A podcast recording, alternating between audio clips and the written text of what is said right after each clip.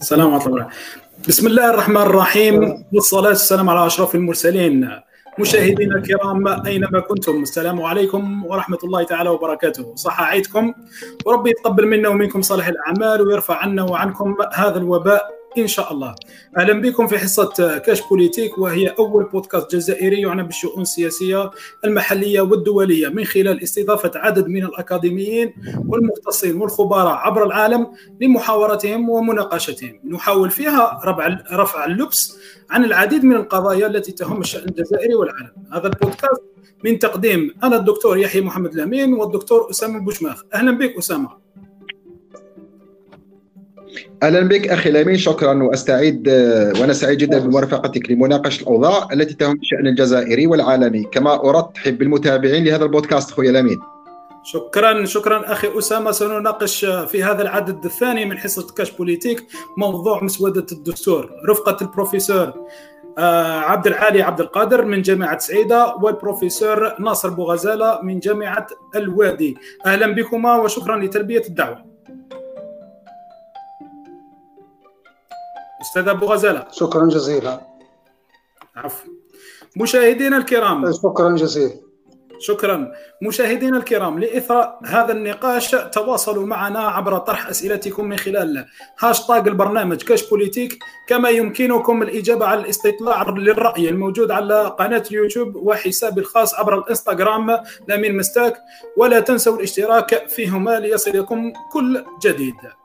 نبداو يعني بالفقره الأولى من هذه الحصة وهي كاش أسئلة. كاش أسئلة نبداو بالسؤال الأول. أستاذ بروفيسور غزاء أبو غزالة آه، هل تعكس مسودة الدستور تطلعات الشعب الجزائري؟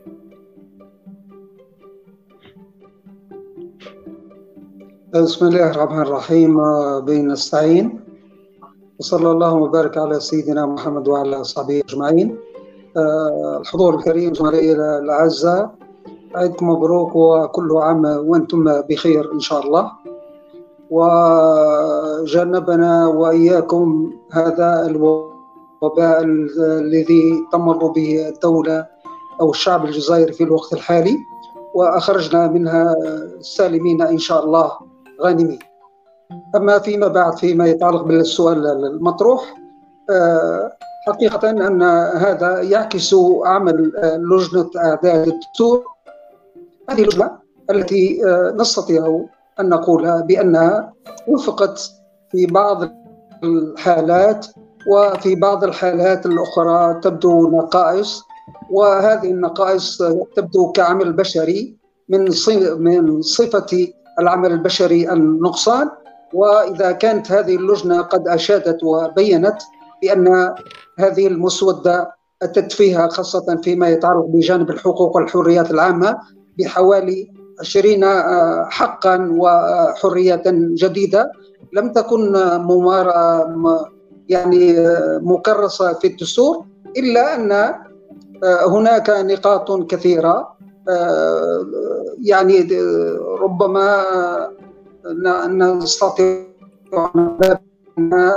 تمثل بعض الثغرات الصحة التعبوية التي هي قابلة للإثراء والحمد لله أن هذه المسودة أشار رئيس الجمهورية إلى أنها قابلة للإثراء بعدما تم توزيعها على المجتمع المدني وعلى الصحافة وعلى بعض الأكاديميين أملا في إثرائها وفي آه، آه، تكملة بعض النقائص التي وردت فيها. و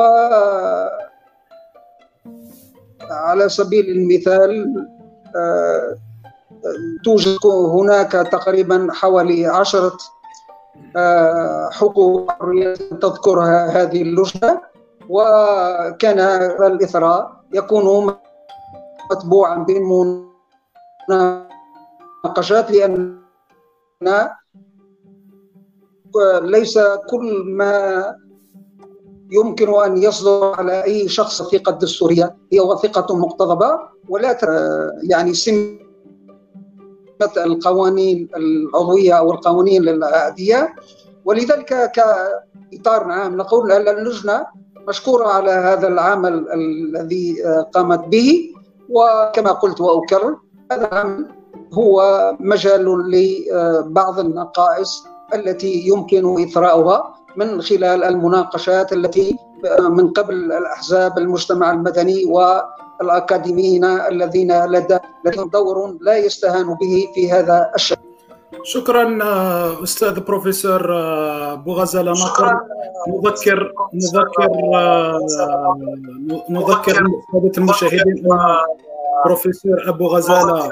وهو حقوقي الآن نمر إلى الأستاذ عبد القادر عبد العالي وهو في العلوم السياسيه نفس السؤال موجه وهو سياسيه نفس السؤال هل تعكس مسودة الدستور تطلعات الشعب الجزائري؟ هل تعكس بسم الله الرحمن الرحيم. بسم الله الرحمن الرحيم. بسم الله الرحمن الرحيم. ولا هذه الفرصة لوهن الشعب الجزائري وكل الأساتذة والإخوة وذوي الشأن السياسي بعيد الفطر المبارك الجزائري. هل تسمعونني؟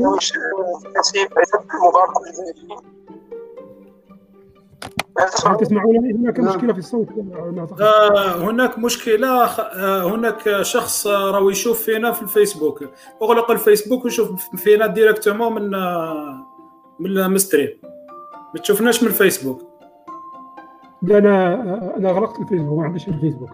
آه ما تفضل. آه بطبيعة الحال هذه المسودة آه التي آه طرحت أمام الرأي العام للإثراء.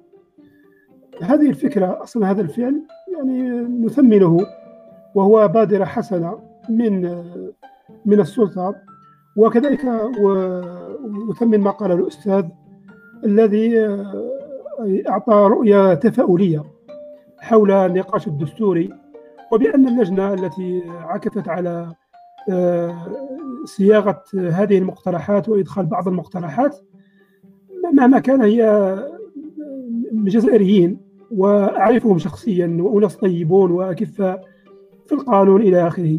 ومع ذلك يعني رغم أن الجوانب التقنية غير كافية فإن هناك يعني نقاش أثير في ال في ال في, ال في وسائل الإعلام وفي بعض الوسائط التواصل الاجتماعي. نقاش فيه ما هو مقبول وفيه ما هو غير مقبول. وبالتالي فالنقاش الذي ينبغي أن أن نركز عليه هو ذلك النقاش البناء الذي ينطلق من هذا من هذا السؤال الجوهري وهو هل تعكس مسؤولية الدستور تطلعات الشعب الجزائري؟ الشعب الجزائري ماذا يريد الشعب الجزائري؟ أو ماذا تريد الأطياف المتعددة من الشعب الجزائري؟ هناك عدة مطالب. و وهناك وهناك عدة مطالب من عدة جهات مختلفة. كيف تتمكن مسودة هذا الدستور من جمع كل هذه المطالب وصياغتها ضمن وثيقة إجماعية؟ إذا هذا هذا الدستور هو مسعى تطوري حتى نزعم نجيب على هذا السؤال بطريقة جازمة. لا نستطيع ذلك لأن الأمر يتطلب استفتاء. والاستفتاء كذلك فيه تعقيدات معينة. وبالتالي الشعب الشعب الجزائري أو الشرائع المختلفة للشعب الجزائري تقدمت بعدة مطالب وحتى بعض المطالب متناقضة في, في, في الأساس. وبعض هذه المطالب تبدو متناقضة ولكنها قابلة للتوافق والتسوية والتفاوض. وبالتالي فالمطالب هناك مطالب اقتصادية. مطالب تتعلق بتحسين مستوى المعيشة مطالب يومية. أما المطالب المتعلقة بالتطلعات المتعلقة بالدستور فهي كيف يكتسب الشعب الجزائري الثقة؟ أو كيف تكون هناك ثقة بين الحاكم والمحكوم؟ كيف تتحول هذه الوثيقة الدستورية إلى وثيقة ملزمة لكل الأطراف وثيقة حقوق لماذا؟ لأن الجوهر الدستور هو عقد اجتماعي بين الحاكم والمحكوم جوهر الدستور هو كيف تتم حماية حقوق المواطنين والأفراد وكيف ينظر كل مواطن مهما كانت انتماءاته وقناعاته ومذهبه وينظر ينظر صورته في الدستور. وبأنه ينتمي إلى هذه الأمة. وبالتالي فهذا مسودة الدستور تبقى يعني محاولة. محاولة في نثمنها وفيها نقائص وفيها بعض الإيجابيات وفيها الكثير من النقائص التي تحتاج إلى نقاش. وحتى هذا النقاش آه، وحتى هذه ونتمنى من هذا النقاش يعني هذه المبادرة مبادرة يعني طرح هذا الدستور إلى إلى الرأي العام وإلى آه، النخب وإلى الإعلام لمناقشتها. آه، مبادرة جيدة و ينبغي أن نفعل ما يسمى بالديمقراطيه التداولية. وكيف نرجح الآراء التي آه، آه، تعكس نوع من القوة البرهانية والقوة الإقناعية وليس الاستعانة بجدالات آه، وتجاذبات سياسية تنبني على منطق القوة. وبالتالي فهذه مسألة مهمة. لماذا؟ لأن جوهر الدستور والبناء الدستوري لكل أمة من الأمم التي لها دساتير وتحترم نفسها وتكرس دولة القانون هي أن الدستور يتحول إلى وثيقة مهمة وثيقة تأسيسية وثيقة مرجعية للكثير من القيم تعكس قيم هذا المجتمع وتعكس صورة هذا المجتمع. وشكرا. آه شكرا أستاذ الدكتور بروفيسور آه عبد العالي عبد القادر يعني سؤال آه آخر موجه لكما. آه، إحنا نعلم بان هذا الدستور هو اطول دستور الذي عرفته الجزائر يعني منذ يعني استقلالها أستاذ ابو أستاذ الدستور هو اطول دستور الذي عرفته الجزائر يعني. من فضلك أستاذ أستاذ أبو غزالة من فضلك آه، رك رك راك تشوفينا في الفيسبوك. ما ماذا بك؟ تخرج وتنحينا من الفيسبوك خاطر راه يصرى ليكم المتتبعين. وصدى هناك صدى في هناك صدى آه. هناك صدى. كاش واحد راه قدامك قاعد يشوف في الفيسبوك يتبع قل له غير يبعد خاطرش راه داير لنا صدى.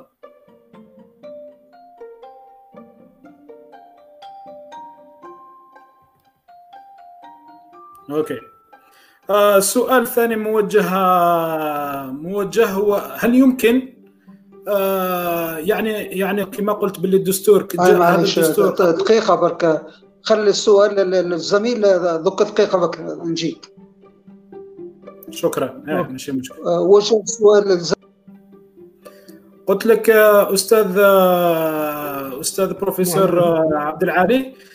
شفنا باللي الدستور هذايا هو أطول دستور اللي جاء اللي جاء منذ استقلال الجزائر فيه 240 مادة. يعني ما نقدروش تكون هناك هناك دستور يعني في أقل عدد من المواد وفي أقل عدد من الصفحات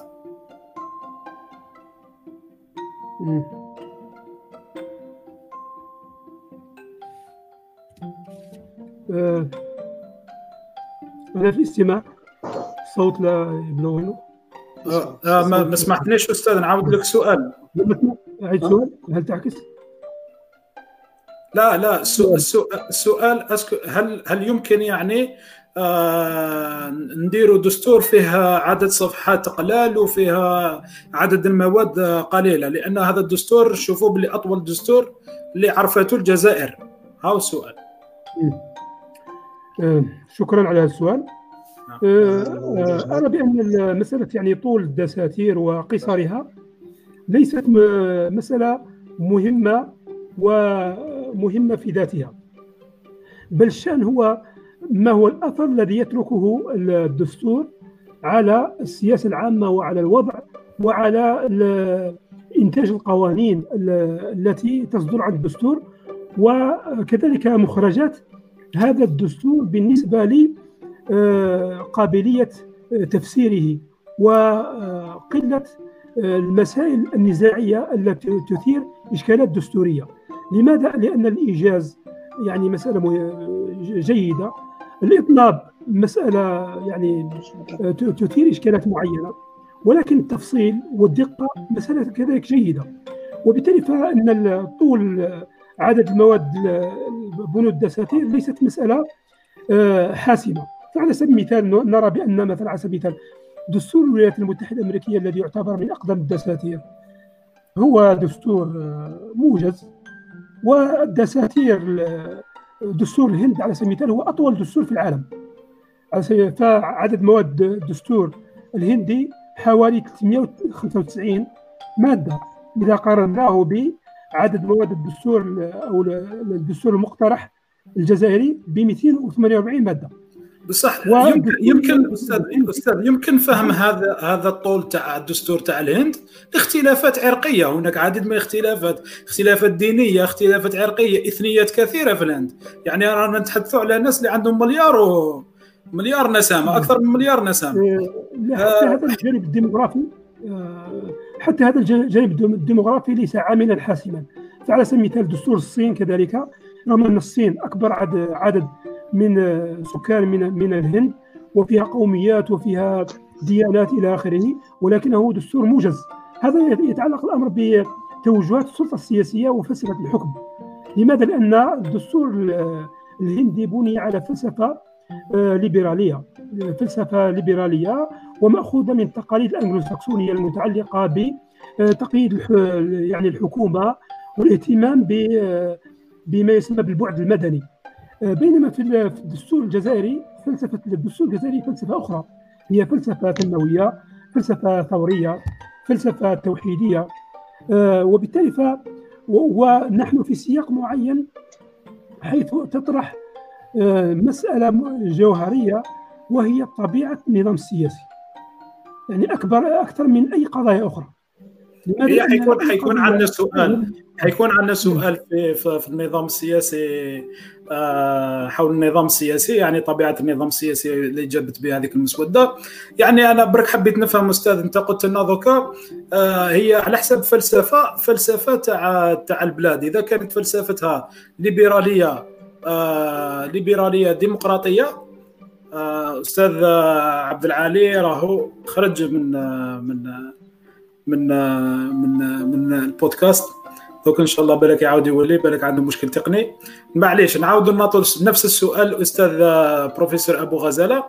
آه، أستاذ بروفيسور أبو غزالة هل يمكن يعني آه، إدراج الدستور؟ آه، عرفنا باللي هذا الدستور هو أطول دستور الذي عرفته الجزائر. 240 مادة. ما ما قولكم في في في في هذا؟ آه، آه، أنا أعلق على ان هذا الدستور سبق اني قلت أن هذا الدستور فيه اطناب السؤال يتوجه إلي أم إلى الأستاذ؟ تفضل أستاذ. أستاذ عندك خلل واقع في ال problème technique نعم الإنترنت تنقطع يعني. تفضل تفضل أنا نسمع رانا نسمع مليح. تفضل أستاذ. آه، كما قلت بأن آه، هذا الدستور والدستور السابق والدستور السابق عليه باستنداء إلى حد معين دستور 63 في إطناب وتكرار والتكرار غير مفيد وتفاصيل وتفصيل في أمور آه، هي متعلقة بالقوانين العادية. وبالتالي فهناك مسألة ما يسمى دسترة غير المدستر ودسترة ما هو غير ما لا يحتاج إلى دستور يعني هذه المشكلة لأن هناك أبعاد معينة تم اغفالها في هذا الدستور وأبعاد ومواضيع معينة تم الاطناب فيها وتكرارها بشكل ممل. أه وما قد أستبق الحدث. يعني أنا قمت بدراسة أولية لتحليل مضمون الدستور الحالي. من حيث تكرار الكلمات وتكرار الأفكار ف... وبالتالي هذا هذا التحليل يكشف عن هذا النوع من الإطناب والتكرار الذي يجعل من الدستور يقع في في التكرار والإطناب والإطالة والحشو في مواضيع معينة لا تحتاج إلى كل هذا الاهتمام. وبالتالي ف الدستور أو جوهر الدستور هو هو أنه يضع القواعد التي يسير عليها المجتمع والسلطة والتي يلتزم بها الجميع وتعطي حقوق أساسية للمواطن وتعطي ضمانات للمواطن وتعكس إرادة الأمة وتتفادى القضايا الخلافية. وبالتالي هالأمور هذه هذه المعايير يعني لا نجدها إلى حد معين لا نجدها إلى حد معين أقول إلى حد معين تنعكس في هذا الدستور. هل سمع؟ شكرا. نعم نعم نحن نعم. نعم بروفيسور. نعم بروفيسور. الآن توجه بسؤال إلى بروفيسور ناصر أبو غزال اذا يسمح فيا. شكرا شكرا أستاذ. آه بروفيسور بالعودة إلى الديباجة بالعودة إلى الديباجة يعني أتت بشكل يعني خلينا نقول باللي هذه الديباجة كانت لم تتحدث بصفة مباشرة حول البيان أول نوفمبر لم تتحدث أو حتى الدوائر بالنسبة للسياسة الخارجية تحدثت بداية بالبعد المتوسطي. تحدث أيضا أن بالنسبة لقضايا التاريخ يعني انتقلت مباشرة من يعني لم تفت أو لم تمر على كل المراحل التاريخية. يعني انت كيف تشوف هذه؟ وحتى أن بالنسبة لدسترة الحراك في الكثيرين يقولوا بلي أن دسترة الحراك لم تكن لم تعطى بذلك الحجم وذلك الزخم الذي يمكن من خلاله أن تدستر هذه المادة. يعني ما رأيكم في هذا الكلام؟ وكيف كيف ردكم على هؤلاء؟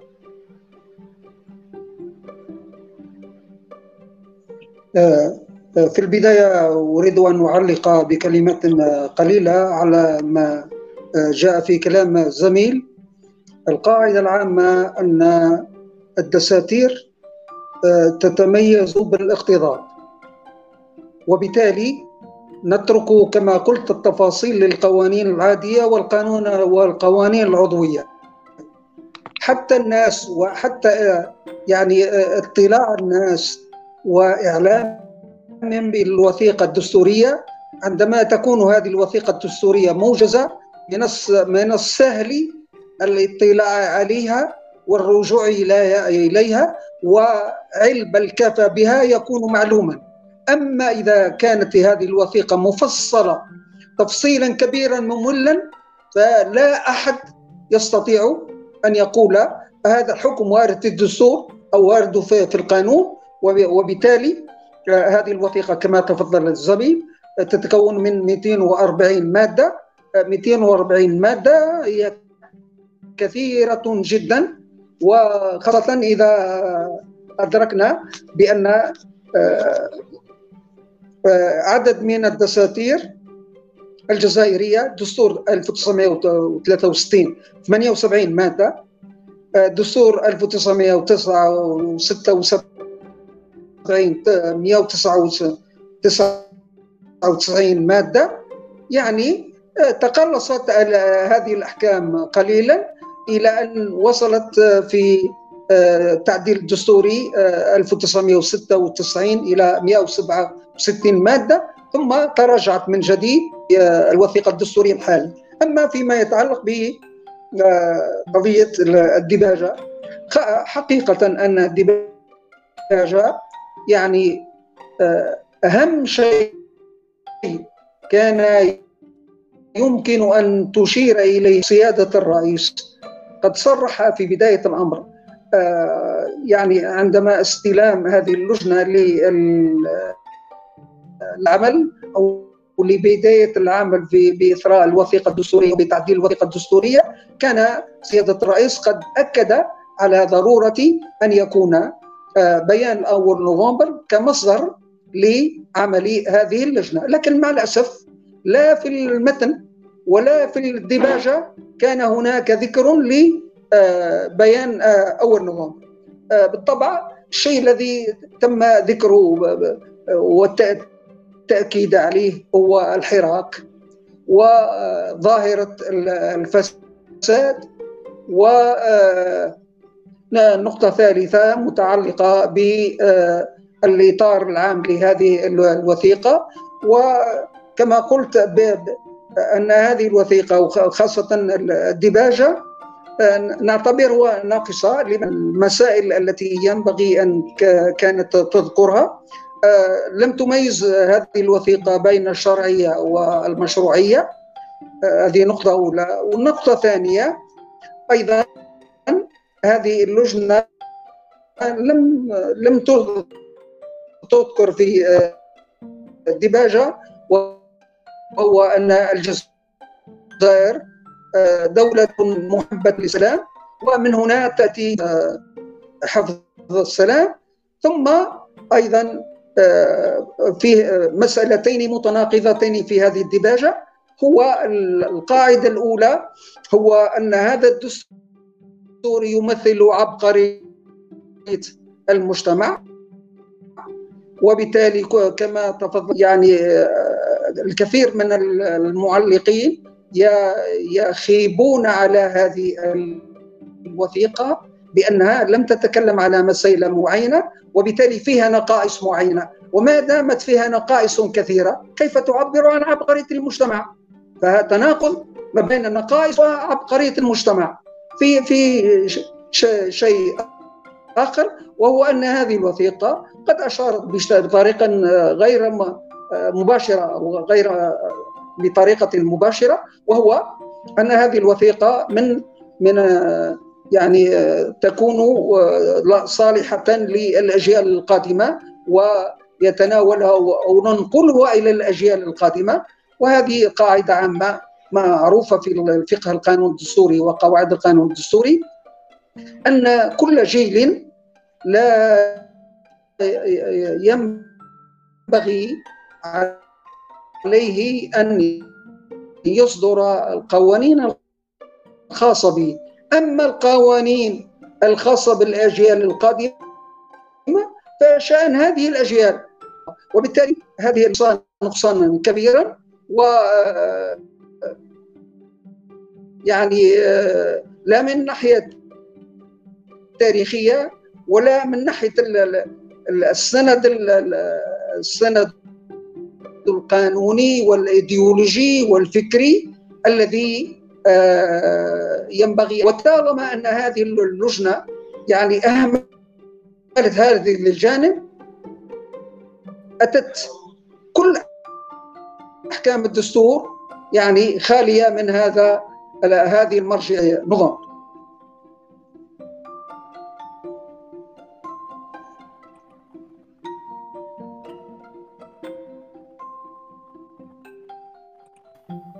أسامة الميكرو تاعك micro micro تاعك راه طافي أسامة. ألو أستاذ عبد العالي.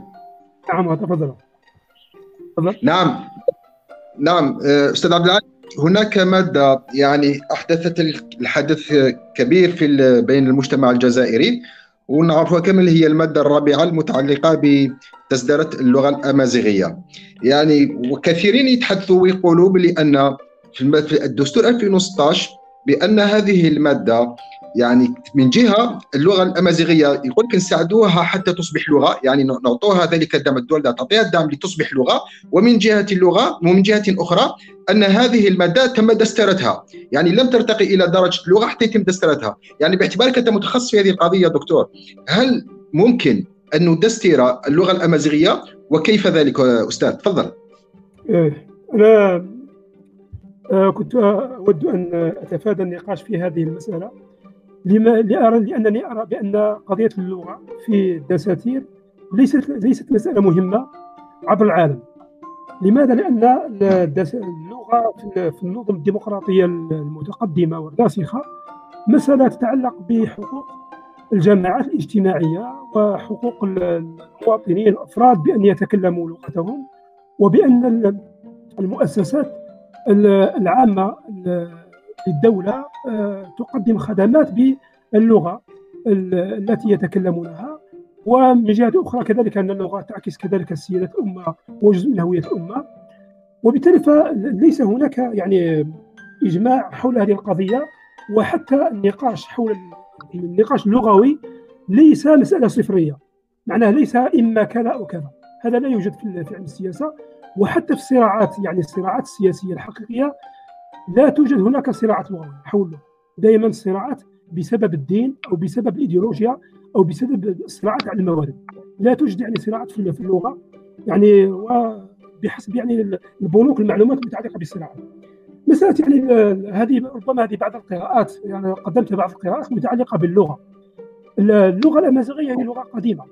و ولغة يعني شمال إفريقيا القديمه ومشكلة من عدة لهجات معينة. وبالتالي فالنقاش يعني الذي يزعم بأنها ليست لغة وحتى تكون لغة هذه يعني نقاش يعني حتى من الناحيه الأنثروبولوجية واللغوية غير علمي. يعني أي أي لسان يتكلم به قوم من أقوام أو المجموعات المجموعات في تعد لغة ولا يوجد هناك فرق بين اللهجة واللغة. اللهجة هي آه، نظام فرعي أو هي طريقة اداء اللغوي الأداء اللغوي للغة. أما اللغة فهي المنطق فهو النسق الذي يحكم آه، الأداء اللغوي. الأداء اللغوي لأي لغة معينة. وبالتالي أي لغة في أي لغة في العالم آه، يعني لها لهجتها إذا خصوصا إذا كانت متوزعة جغرافيا. كذلك ليس كل اللغات مكتوبة. في العالم يعني نلاحظ بأن افريقيا في إفريقيا أن معظم اللغات الإفريقية غير مكتوبة. وتعاني من الاندثار ولهذا فمسألة يعني أنا أنا أرى بأن التركيز في هذه المسألة اولا يعكس أزمتين. عندنا أزمة هوية. يعني لم نحسن نريد أن نؤزم هويتنا من غير جدوى. رغم أن الهوية مسألة يعني كذلك ليست مسألة كذلك إما وإما. نحن أمازيغ آه، عرب مسلمين. يعني دوائر انتماء. معنا عندنا دائرة الأولى هي الدائرة الأمازيغية تاع بلاد المغرب ومن بعد الدائرة العربية وبعد عندنا الدائرة الإسلامية. ماشي مشكلة. وعندنا الدائره الدائرة المتوسطية. معناه لماذا نثير هذه مشكلة الهوية؟ لماذا؟ يعني أن الهويات كما يقول امارتيا سال امارتيا سال عنده كتاب جيد في هذه المسألة أن الهويات لا تتعارض فيما بينها. الهويات هي نوع من الإثراء. فقط كان هناك الهويات المتنافية هي هي الهوية الدينية. على سبيل المثال أنا مسلم لا أستطيع أن أكون مسلم وبوذي. على سبيل المثال. يعني ينبغي أن أكون مسلم فقط آه أو المذهبيات ولكن في اللغة مثلا الآن كما يقول عندي مثلا تقرير الآن في حول مستقبل اللغات على العكس آه أنا آه عندي وجهة نظر أخرى حول اللغة الأمازيغية وحول اللغة العربية أصلا هل هما مفعلتان أصلا؟ يعني قبل أن نتكلم عن اللغة الأمازيغية هل اللغة العربية مفعله في الدستور؟ آه، وهل الدستور يعني قيد التطبيق في الواقع؟ هل تصدر القوانين الأصلية باللغة العربية أصلا؟ هل هو المؤسسات الدولة تتعامل فعليا باللغة العربية؟ يعني هذا هو المشكل. وكذلك اللغة الأمازيغية أنا أرى فيها بأنها هي ميراث ثقافي وليست ضره للغة العربية وليست تشويها لذاكرة الأمة والهوية بل بل هي تأكيد لهوية الأمة الجزائرية بأنها جزء لا يتجزأ من شمال إفريقيا والمغرب العربي المغرب الكبير حتى تفادى الحساسيات العرقية. آه عفوا الحساسيات الثقافية. وبالتالي فهذا آه، يعكس كذلك بيان اول نوفمبر يعني وحدة آه شمال إفريقيا.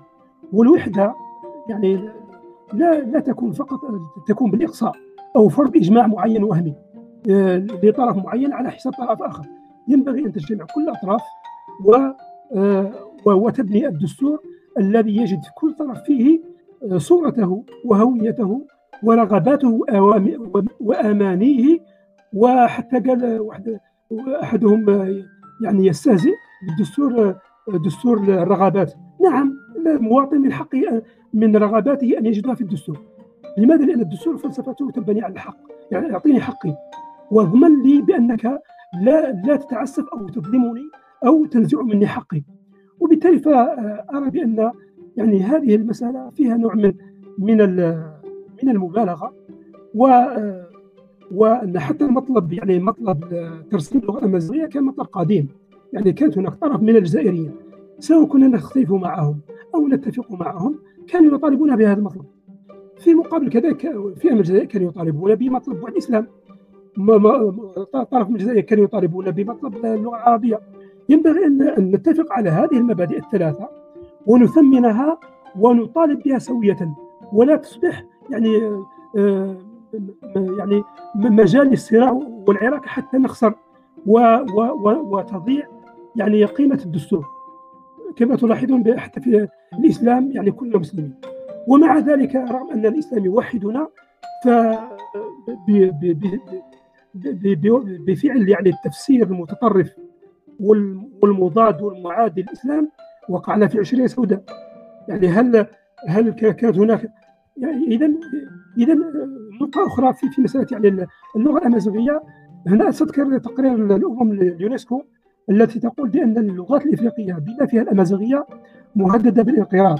معناها بعد 30 سنة ربما جزء كبير من من التراث اللغوي لهذا اللغات سيندثر إلى إذا لم تدون وتكتب وتفعل في المجال العام إلى آخره.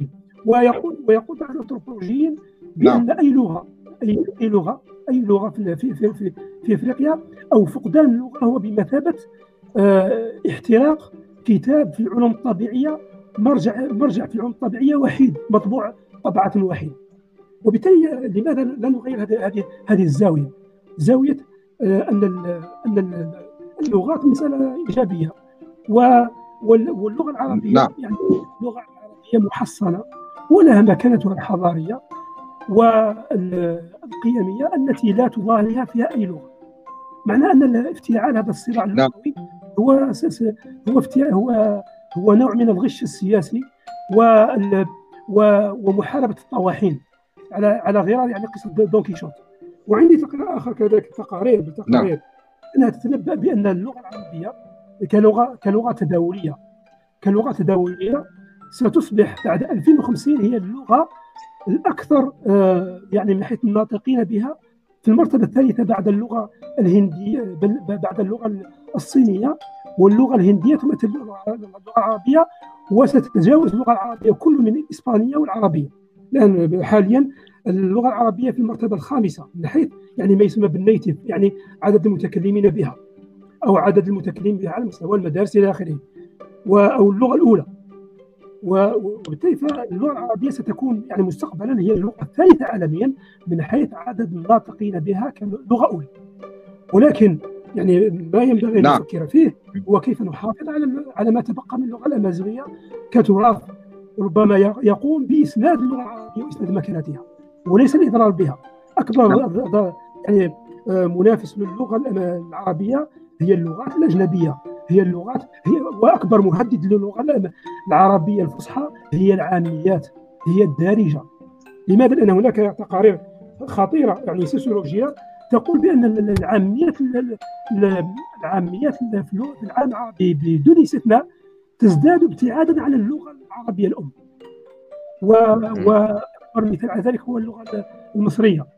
وكما تلاحظون بأن المصريين يعني أصبحوا يتحدثون ليس باللغة العربية بل يتحدثون باللغة المصرية إلى درجة أن بعضهم أو يعني يدعون إلى إلى اعتماد المصرية والكتابة بها. نعم.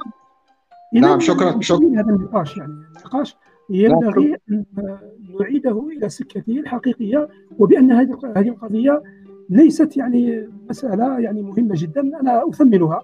يعني حسنا ما ما فعلت اللجنة حينما حولت هذه المسألة إلى مسألة صماء. يعني حتى نتفرغ إلى أشياء أكثر أهمية من مسألة اللغة. واللغة لا نتصارع بها بل نتواصل بها. وشكرا. نعم شكرا. شكرا بروفيسور. آه، ممكن آه، دكتور نصر أبو غزالة. دكتور نصر أبو غزالة. نعم. نعم, نعم. هل أكيد عندك أكيد عندك تدخل في هذه القضية. أكيد. نعم تفضل. آه، آه، الإشكالية آه، المتعلقة باللغة هو أولا كقاعدة عامة في الأغلبية الساحقة من العالم لا توجد لغتان رسميتان. وبالتالي يستحيل أن نتعامل مع لغتين رسميتين. نقطة أولى. نقطة ثانية.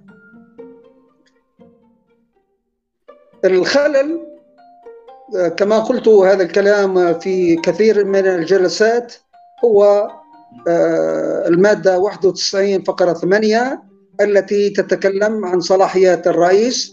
يمكن للرئيس أن يرجع إلى الشعب في كل مسألة ذات أهمية وطنية. وبالتالي هنا الخلل أن التعديل الذي تم بموجب المادة 212 سابقا في ظل دستور 2016 أو تعديل الدستوري ل 2016 وهو أن المجلس الدستوري قد قال وأكد بأن التعديل الدستوري لا يمس القواعد العامة للمجتمع الجزائري ولا يمس الحقوق والحريات العامة ولا يمس التوازنات المتعلقة بالسلطات والمؤسسات. أمكن لرئيس الجمهورية أن يصدر التعديل الدستوري بعد استشارة المجلس الدستوري. إذا ما حاز على ثلاثة أرباع أصوات البرلمان المجتمع في غرفتين أو المجتمع في جلسة واحدة.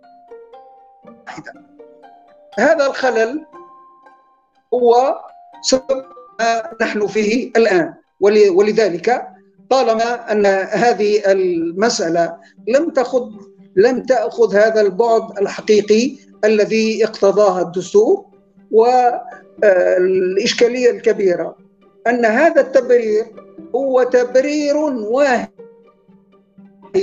لماذا؟ لأن أغلبية التعديلات التي تمت في 2002 2008 2016 سببها هذه المادة وسببها التضليل الذي وقع فيه الرئيس نتيجة, نتيجة لتبرير المجلس الدستوري وهو أنه قال أن هذه المسائل لا تمس المبادئ العامة للمجتمع ولا تمس الحقوق والواجبات ولا تمس التوازن بين المؤسسات والسلطات. وتم دسترة الأمازيغ مطلوب في هذا الأساس وهو لماذا نقتصر الأمر على جهة أخرى فمن المناصفة ومن المساواة أن نعي لهذا الإطار ونمكن كل الأطراف التي تتشارك مع هذه الفئة أن تعبر على وجهة نظرها في ولا سيما وإن الجزائر دولة متراميه الأطراف يعني تكثر فيها اللهجات وأصحاب اللهجات الأخرى. لماذا نقصيهم ونتمسك في بفئة معينة ونلبي لها هذا الطلب. ولذلك هذا يعني آن الأوان تقريبا ونحن بمناسبة إعداد هذه الوثيقة الدستورية أن نفصل في هذا الأمر يا إما من وجهة نظري يا إما عن طريق استفتاء سابق أو استفتاء لاحق بعدما تصدر هذه الوثيقة. ربما يكون هناك استفتاء في هذه المسألة. وإذا ما رضي الشعب بذلك فليس هناك أي إشكالية. لكن هذه القضية مع الأسف أخذت بعدا ما وراء البحار خاصة من فرنسا وجعلت هناك أشخاصا لهذه المادة. والإشكالية الأخرى طالما أننا نحن نقول أن عشرين سنة من الفساد عمت البلاد. وهذه أحد النقاط التي جاءت به العصابة. فلذلك إذا كان إذا كنا نرد كل أعمال العصابة فهذه من بين النقاط التي تعطى فرصة للشعب الجزائري حتى يعبر عن رأيه فيها بكل وضوح وبصراحة حتى لا يمكن أن نقصي أحدا في هذا الإطار. نعم. نعم. نعم. واضح. شكرا. شكرا أستاذ أبو غزالة. يعني دون إطالة نمر إلى سؤال سؤال آخر. متوجه إلى الأستاذ ذا بروفيسور عبد العالي عبد عبد القادر جامعة سعيده ونذكر أنه أستاذ في العلوم السياسية. أستاذ السؤال هذا هل ما هي طبيعة النظام السياسي في هذه المسودة؟ يعني عندما درسنا هذا هذا هذه المسودة ما ما ما فهمنا ما هو برلماني ما هو رئاسي ما هو شبه رئاسي ما هو يا أستاذ؟ معليش اسمح لي نرد على ما ورده الأستاذ غزاله حول هذه النقاط. هي في الحقيقة استهلكنا كثير من الوقت في في هذه القضية. معليش. معليش خذ راحتك خذ راحتك يا أستاذ. غير صحيح. مثلا أنا ربما عندي عندي قاعدة معطيات لكل الدساتير في العالم واللغات. قلت بحرف واحد بأنه لا توجد لغتان رسميتان ويستحيل هذا غير حقيقي. كي هناك أكثر من 40 دولة في العالم فيها أكثر من لغة رسمية. وكل الدول الفيدرالية آه، يعني تتعامل بأريحية مع اللغات. دستور يعني سويسرا باربع أربع لغات رسمية. دستور بلجيكا بلغتين رسميتين. آه، دستور الصين لا يحتوي على اللغة الرسميه دستور آه، وبالتالي دستور الولايات المتحدة الأمريكية مثلا مجموعة كبيرة من من من الدول لا تنص على دساتير على اللغة أصلا. لماذا؟ لأن و و و و وزعم مثلا أعطى واحد المبررات بأنها تتنافى مع الاغلبيه إلى آخره. لا اللغة اللغة مسألة حقوق. معناها إذا كانت هناك أغلبية تريد أن تفرض يعني حقوقها على اقليه أخرى هذا لا يعد دستورا ولا يعد اجماعا. معنى الاستفتاء في هذا المجال الاستفتاء الذي يتعلق بسلب حق لمجموعة معينة فهو وصفة من وصفات يعني الإثارة يعني فتنه أهلية داخلية. على سبيل المثال اللغة آه الدين.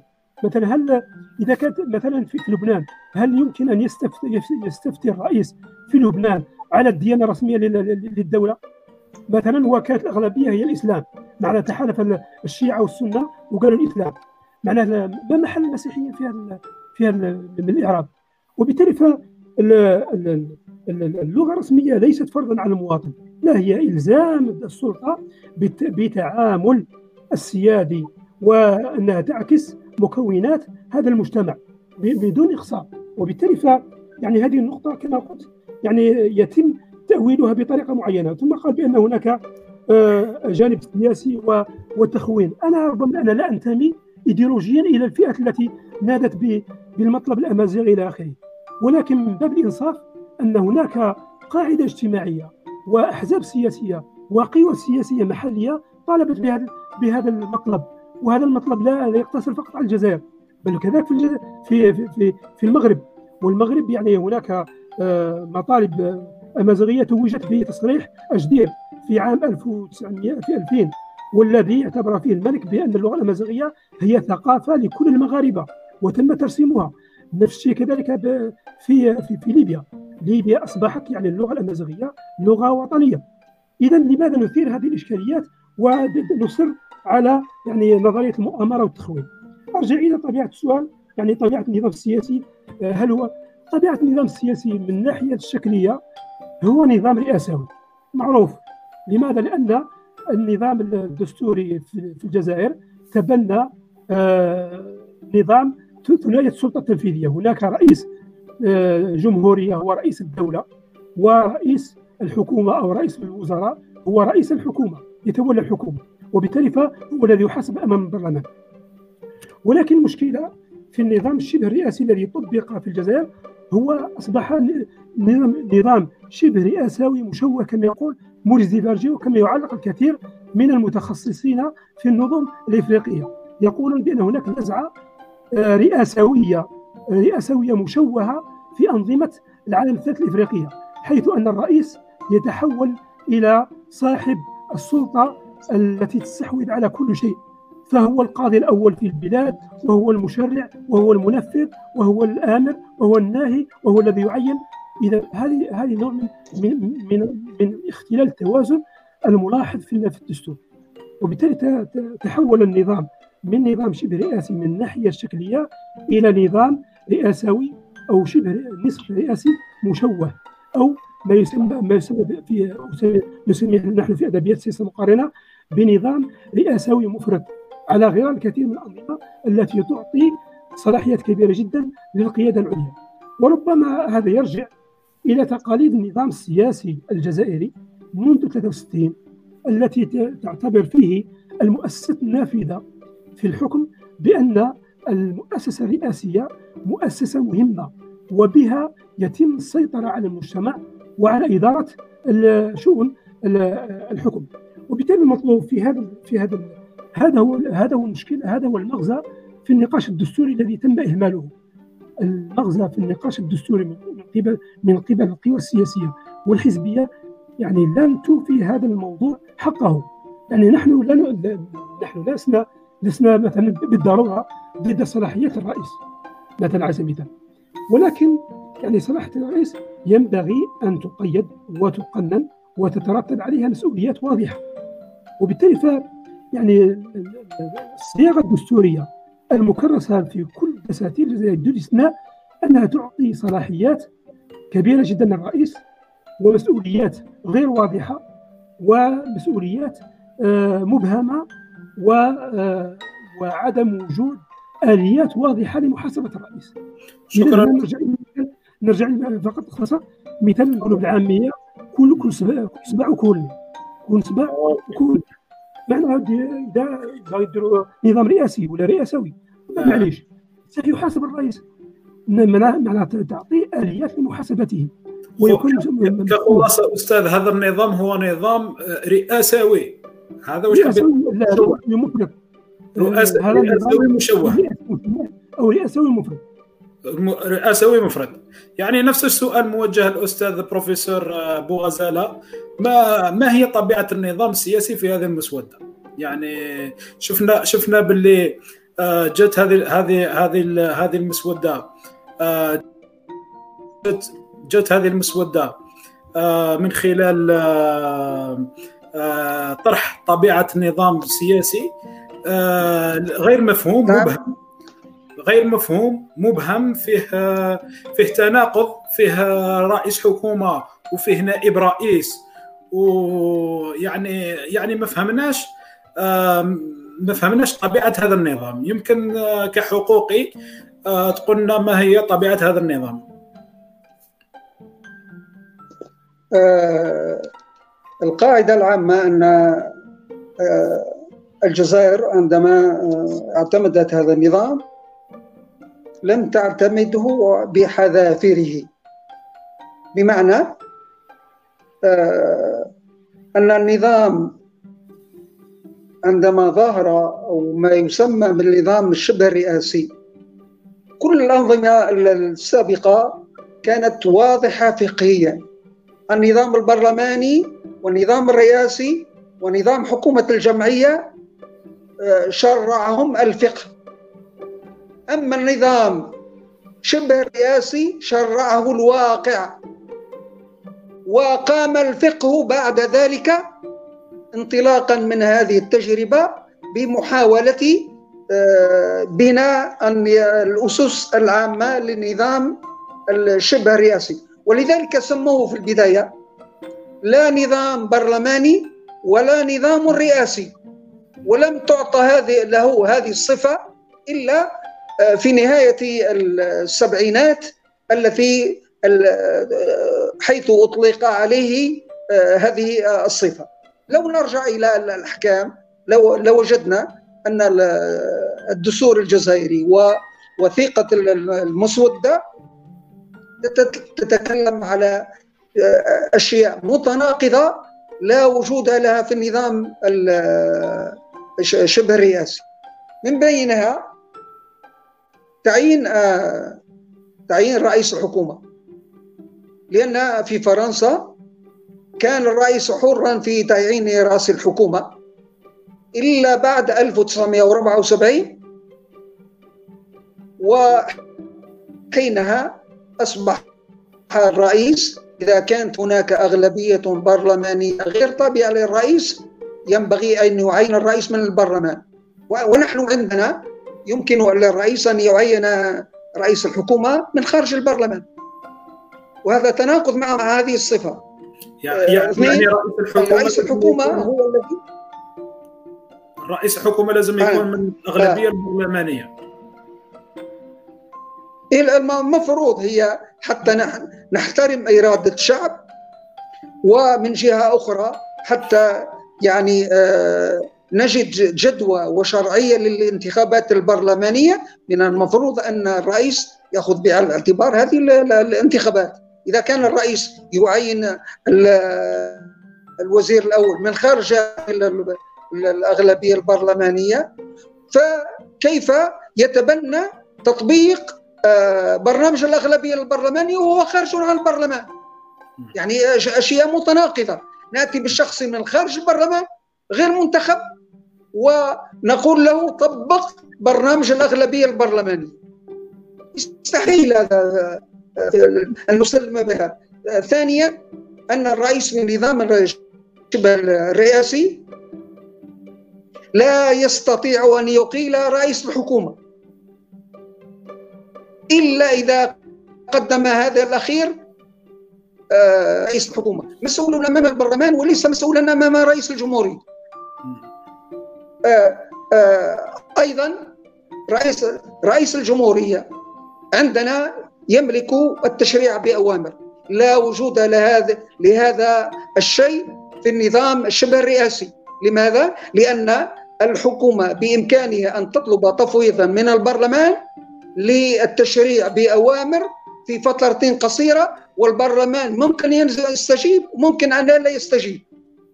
ولذلك وجود البرلمان الأوامر. الدستور الجزائري مخالف للنظام الرئاسي. أيضا آه، شبه الرئاسي. آه، آه، عندنا رئيس الجمهورية هو وزير الدفاع. لا وجود لهذا لا وجود لوزير الدفاع في النظام الشبه الرئاسي يتمتع به رئيس الجمهور. بمعنى أن رئيس الجمهورية في النظام شبه الرئاسي ليس وزير الدفاع. أيضا آه، حالة التعبئة العامة وحالة الضرورة من اختصاص الحكومة. وهذان الحالتان من اختصاص رئيس الجمهورية عندنا. ولذلك لو نتتبع كذلك حالة الاعتراض على القوانين. لا وجود لها في النظام الشبه الرئاسي بل كل ما في الأمر أن الرئيس يمكن أن يلفت انتباه البرلمان إلى آه، تشريع معين ولكن ليس معنى ذلك أنه ينبغي للبرلمان إن إن أراد أن يمرر القانون أن يصوت بنسبة الثلثين. هذه القاعدة لا وجود لها في النظام شبه الرئاسي وإنما وجودها في النظام الرئاسي وليس موجودة في النظام شبه الرئاسي. على كل أحكام كثيرة لأن أيضا رئيس الحكومة يمكن أن يعين في بعض الوظائف المدنية والعسكرية.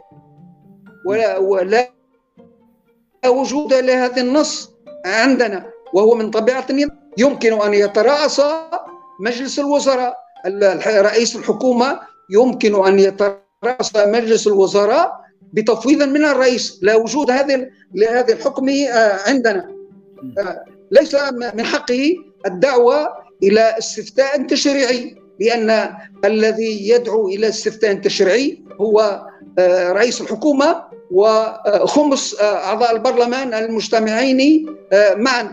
وبالتالي توجد أحكام كثيرة عندنا لا وجود لها في النظام الرئاسي وهذا ما جعل الرئيس وهو مشكور في نظري على هذا العمل. وقال لهم قال للجنة يعني آه، هناك صلاحيات كثيرة. أريد أن من أن وثيقة الدستور تنتقص من هذه الصلاحيات ولكن مع الأسف لو نرجع إلى هذه مسوده الدستور لوجدنا آه، الصلاحيات يعني آه،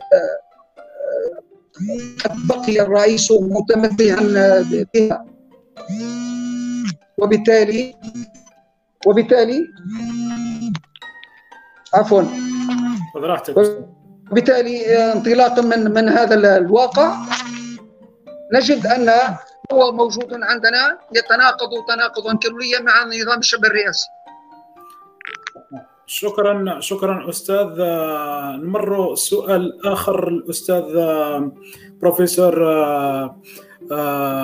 عبد القادر عبد العالي أو نذكر أنه هو أستاذ في العلوم السياسية وهو مختص في السياسة المقارنة. أستاذ يعني حبيت حبيت نعرج على المادة 16 فقرة 3 اللي نصت في هذه المسودة نصت حول إمكانية آه، تقديم بعض آه، أو تخصيص بعض البلديات بنظام خاص. ما هي يعني تعليقاتك آه، ولا قراءتك لهذه لهذه الفقرة. الفقرة. إيه، شكرا.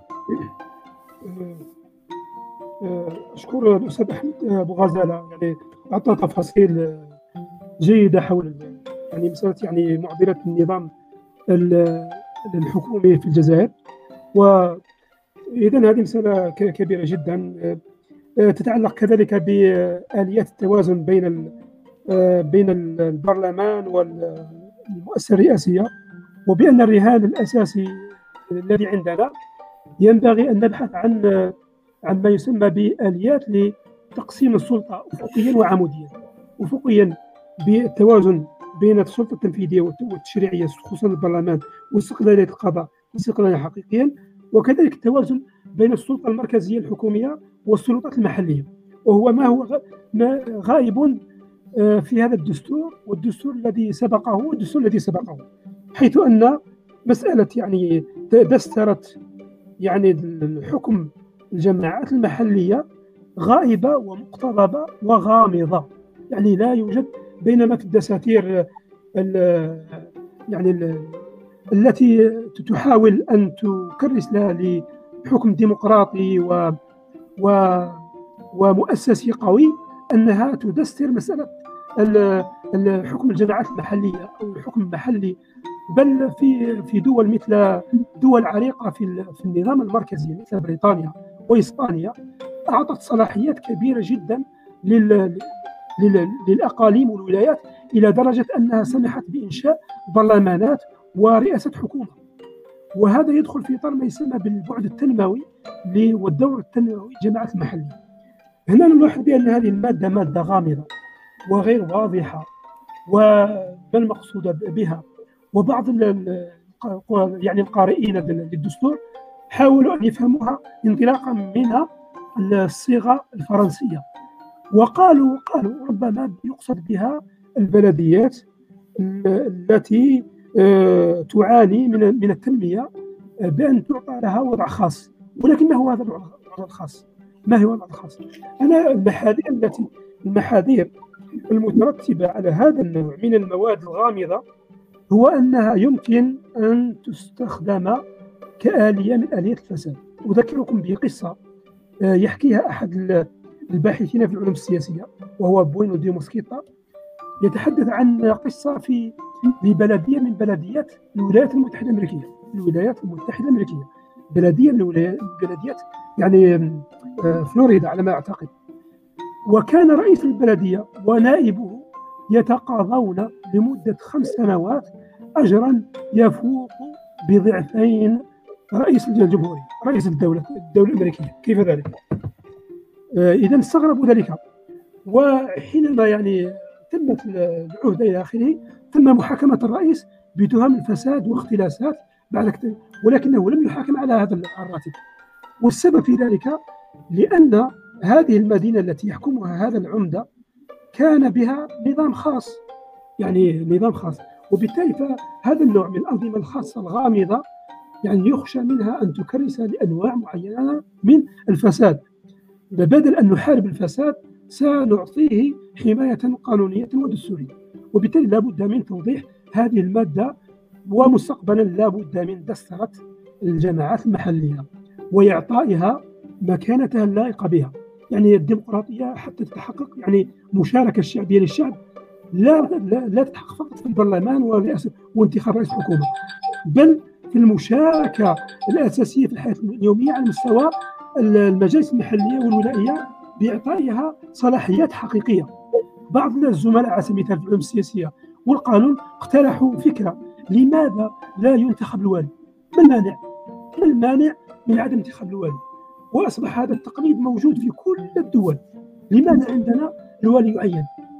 يعني رغم أن نحن شخصيا لسنا ضد الولاة لا يعني هناك أكفاء إلى آخره ولكن لماذا لا ينتخبون؟ لماذا لا نعلم الشعب على أن يتحمل مسؤوليته المحلية؟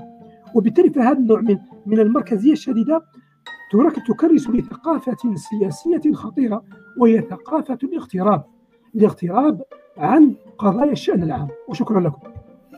آه، أستاذ يعني في نفس في نفس الفكرة أنا لاحظت باللي هناك هناك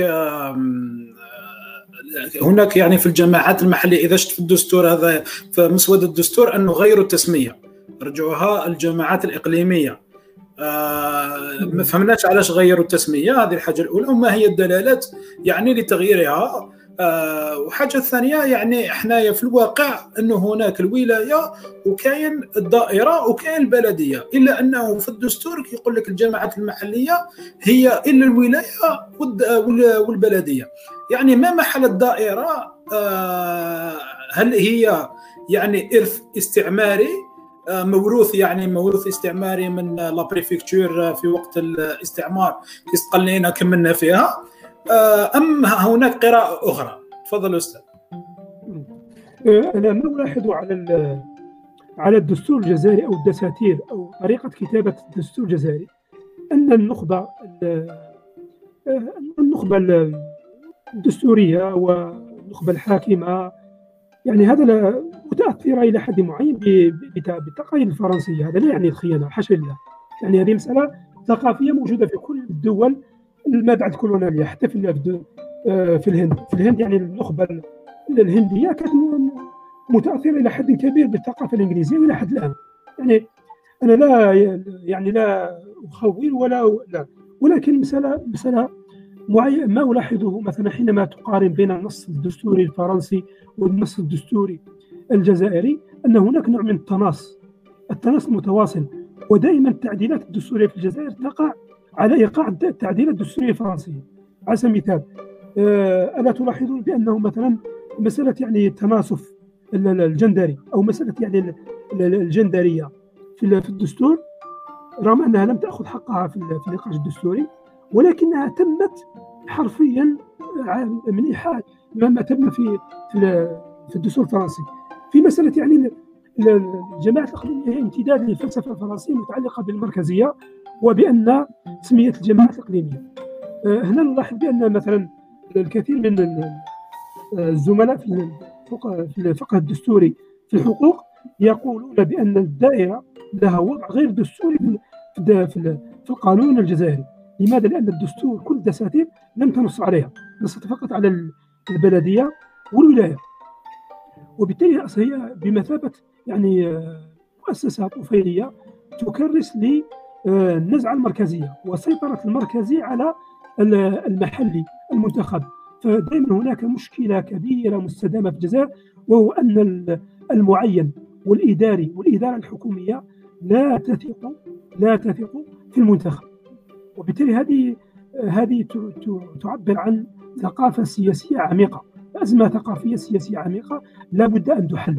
وبالتالي الحل إما أن ندستر وضع الدائرة ونعطيها مكانة دستورية لها وينبغي أن تكون لها وضعية معينة منتخبة على سبيل المثال في دول معينة لا أذكر تسميات بأن البلديات يعني الدائرة هي بمثابة يعني مجالس إقليمية للبلديات.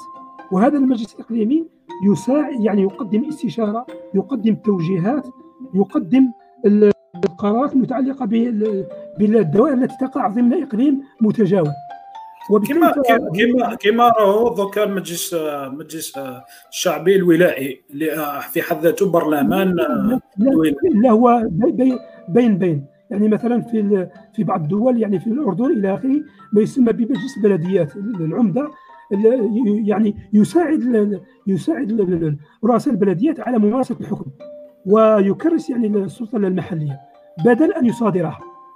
وشكرا. ربما الأستاذ ابو أبو أحمد لا تطفل على مجاله في المجال ربما عند ان شاء الله ان شاء الله دوك نشوفوا أستاذ أبو غزالة عاود خرج عنده خلل تقني. آه normal معاود ولا؟ آه أستاذ أبو غزالة عنده connexion راهي ثقيله آه أستاذ أستاذ أبو غزالة أستاذ أبو غزالة تسمعنا فينا؟ نعم. نعم أستاذ ناصر. أستاذ نعم أستاذ ناصر. أنا نسمع فيك. أستاذ ناصر شكرا نعم أستاذ نعم ناصر أستاذ ناصر يعني ممكن يعني يعني ممكن تعرج على ما تحدث عليه الأستاذ فيما يخص الجماعات الإقليمية قانونيا. يعني ممكن تعطينا بعض التوضيحات عليه أيضا عطفا على ما قال الأستاذ عبد العالي. ولكن في نفس الوقت ممكن تجاوبنا على سؤال آخر هو المتعلق ب ب كانت بأهم عنصر أعتقد كان به من العناصر المهمة التي كانت في الدستور المتعلقة بالمدرسة. بالمدرسة. أنت تعرف أستاذ ويعرف والساده المشاهدين أن المدرسة تم التلاعب بها وتم العصب بها. فالان تم دسترة هذه المادة ولكن قال تظل على الحياد يعني تبقى على الحياد. إحنا حوصلنا نعرفوا على حياد لماذا بروفيسور؟ على مقاومة الشعب الجزائري أم على التجاذبات السياسيه أم حول ماذا؟ نعم. آه، فيما يتعلق بالسؤال الأول حول آه، النظام الخاص للبلديات آه، هذا هذه النقطة تتعارض مع ما موجود في هذه المسودة. وهو الذي يتكلم على اللامركزية ولا وعدم التركيز الإداري. حيث قبلنا قضية اللامركزية والحكم الراشد والشفافية وكل ما يتعلق بإعطاء صلاحيات واسعة بالنسبة للجماعات الإقليمية حول بأن هذه الجماعة الإقليمية لا نقبل أن تكون مكبلة اليد إذا قيدت بهذا النظام الذي لا يسمح لها بالمشاركة أو أو الديمقراطية التشاركية. وهذا أيضا يتعارض مع فكرة عدم التركيز الإداري لأن عدم التركيز الإداري هي صورة من صور المركزية. ففي الوقت الذي كنا ننادي فيه وأغلبية دول العالم تناشد بالحكم الراشد وتوسيع الصلاحيات في الإطار المحلي نصادف بوجود هذه المادة التي تتكلم حول عدم التركيز الإداري. فيما يتعلق بتحييد المدرسة أعتقد أنه التفسيرات ينبغي أن تكون في حدود ما وجدت فيه هذه الوثيقة وهو إبعاد المسجد والمدرسة وكل يعني كل التنظيمات على الأفكار الحزبية والأفكار التي تحملها الأقلية. والحياد هناك بعيدا على مقومات المجتمع بمعنى أن الحياد الذي ذكرته المادة متعلق بالدرجة الأولى في التيارات الإيديولوجية والفكرية التي تحملها بعض الأحزاب أو تحملها بعض التنظيمات وبالتالي ترك المدرسة حيادية لا تدخل في مثل هذه الصراعات بحيث أنه لا عندما يأتي وزير لهذا القطاع وهو منتمي إلى تيار معين ينبغي أن يتنصل من هذا التيار ويسير المدرسة على نحو يساير التوجه العام للدولة. وليس يحاول بقدر الإمكان أنه يمثل الناحية الفكرية الحزبية والتوجهات الحزبية له. وبالتالي أنا أعتقد أن المسألة واضحة. إبعاد المدرسة على كل التيارات التي لا تمثل المجتمع ابعاد الطيارة ابعاد المدرسة على التناقضات الحزبية. وبالتالي جعل المدرسة حيادية انطلاقا من مقومات المجتمع. لكن دكتور هل تحتاج هل تعتقد أن هذه المادة تحتاج إلى توضيح أكثر حتى تفهم الصورة؟ يعني لا تبقى بهذا الشكل؟ نعم. يعني هل تعتقد أن هذه المادة تحتاج إلى توضيح أكثر؟ يعني مثل ما ذكرت يعني لا تبقى مبهمة هكذا يعني تبقى المدرسة في مادة تبقى المدرسة على الحياد يعني لابد من توضيح لهذه المادة. ألا تعتقد ذلك؟ أكيد. أنا أعتقد أنه كان بإمكان وهو تكريس مبدأ مراقبة حياد المؤسسات. وليس الحياد بمعنى أن تتدخل الدولة دائما في مدى حياد في مراقبة مدى حياد المؤسسات التربوية. بمعنى أن كلمة المراقبة ينبغي أن تضاف لهذه المادة لأن بقائها بصورة قد يكون مدعاة للتأويلات كما ذكرت. نعم. أستاذ في في نقطة أخرى أيضا ممكن تعطينا فرق بين تناول الدستور على هذه المرة حول حرية العبادة وليس حرية المعتقد مثل ما كان سابقا. يعني ممكن تعطينا فرق بين حرية العبادة وحرية المعتقد من وجهة نظرك؟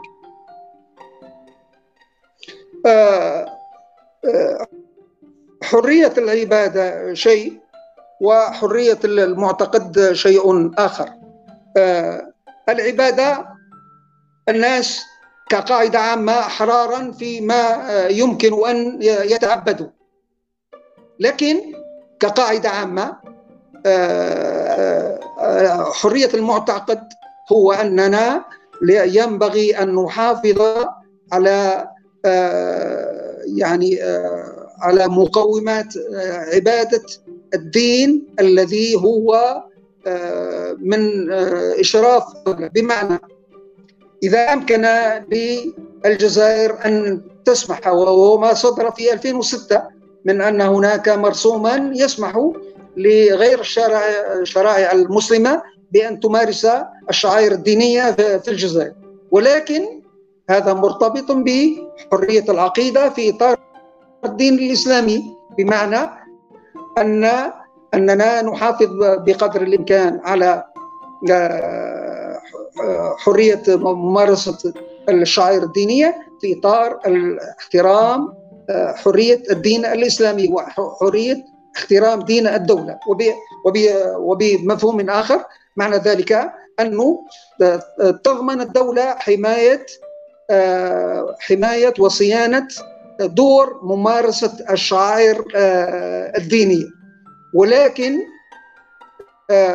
على هذه الشعائر أن تقوم بالمثل بحماية وعلى ألا تعتدي على ممارسة الدين الإسلامي لأن هذا مرتبط بمقومات المجتمع والنظام العام للدولة وبالتالي لن نسمح أو لا تسمح الدولة بهذه الشعائر بأن تتعدى على على الإسلام دين الدولة وتبقى هناك ضوابط هذه الضوابط التي تجعلها طالما أن الدولة يعني تعترف بمثل هذه مباشرة هذه الشعائر فهو قيد متى حافظت على مقومات المجتمع والنظام العام. وبالتالي لا نترك هذه الحرية هكذا بدون ضوابط. الحرية ينبغي أن تخضع لضوابط وممكن في حالة عدم احترام هذه الضوابط فإن الدولة تتدخل ولا سيما وأن الدولة مجبرة بحماية ممارسة هذه الشعائر. نعم. نعم. إليك خويا لمين؟ إليك الخط خويا لمين؟ آه شكرا أستاذ بروفيسور أبو غزالة في هذا التدخل. يعني نعم. نمر إلى السؤال الموالي. سؤال موالي له طابع يعني حول التدخل العسكري. آه سؤال تسمعوني؟ آه أسمعك أسمعك أستاذ. آه سؤال موجه موجه إلى الأستاذ أستاذ بروفيسور عبد العالي عبد القادر. آه سؤال لماذا تراجعت الجزائر؟ ولا لماذا تراجع الجزائر عن عقيدة اللي كانت فيها نصف قرن من العقيده الأمنية وهي عدم التدخل وتراجعت فيها في هذه المسودة. ما هي قراءتك في هذا المجال؟ قبل أن أجيب على هذا السؤال فقط أود أن أضيف إلى ما قاله الأستاذ أبو فضل أبو غزالة مشكورا في مسألة يعني حرية العبادة وحرية المعتقد. تفضل. أعتقد بأن المسألة يعني الصيغة بهذا بهذا الشكل لا غبار عليها ولكن المشكلة هو في في التفاصيل في القوانين التي تصدر فيما بعد كما يقول مثلا الشيطان يكمن في التفاصيل لماذا؟ لأن هذا المبدأ مبدأ حرية العبادة وحرية المعتقد هو أولا مبدأ إسلامي ينبغي أن نعرف ذلك بأن مثلا نحن المسلمين نعترف باليهود والنصارى ونقرهم على عبادتهم لا يكره في الدين. يعني هذه مبدأ إسلامي. ومبدأ من مبادئ بين أول نوفمبر. يعني أن أول نوفمبر يعني كرس لهذه هذه المسألة. هو فقط في مسألة يعني نحن ننظر إليه من منظور المخرجات المخرجات المتعلقة بالهواجس الأمنية. المتعلقة بالتعامل مع الأقليات الدينيه وأنا سبق لي يعني أن قدت بحثا ميدانيا حول المجموعات الدينية تحت إشراف يعني مركز بحوث الأنثروبولوجيا الاجتماعية الكراست ودرسنا مسألة يعني الانتماء لماذا يعتنق الشباب أو بعض الشباب أو الفئات آه، مذاهب غير غير المذهب الرسمي في الجزائر على سبيل المعتاد التدين.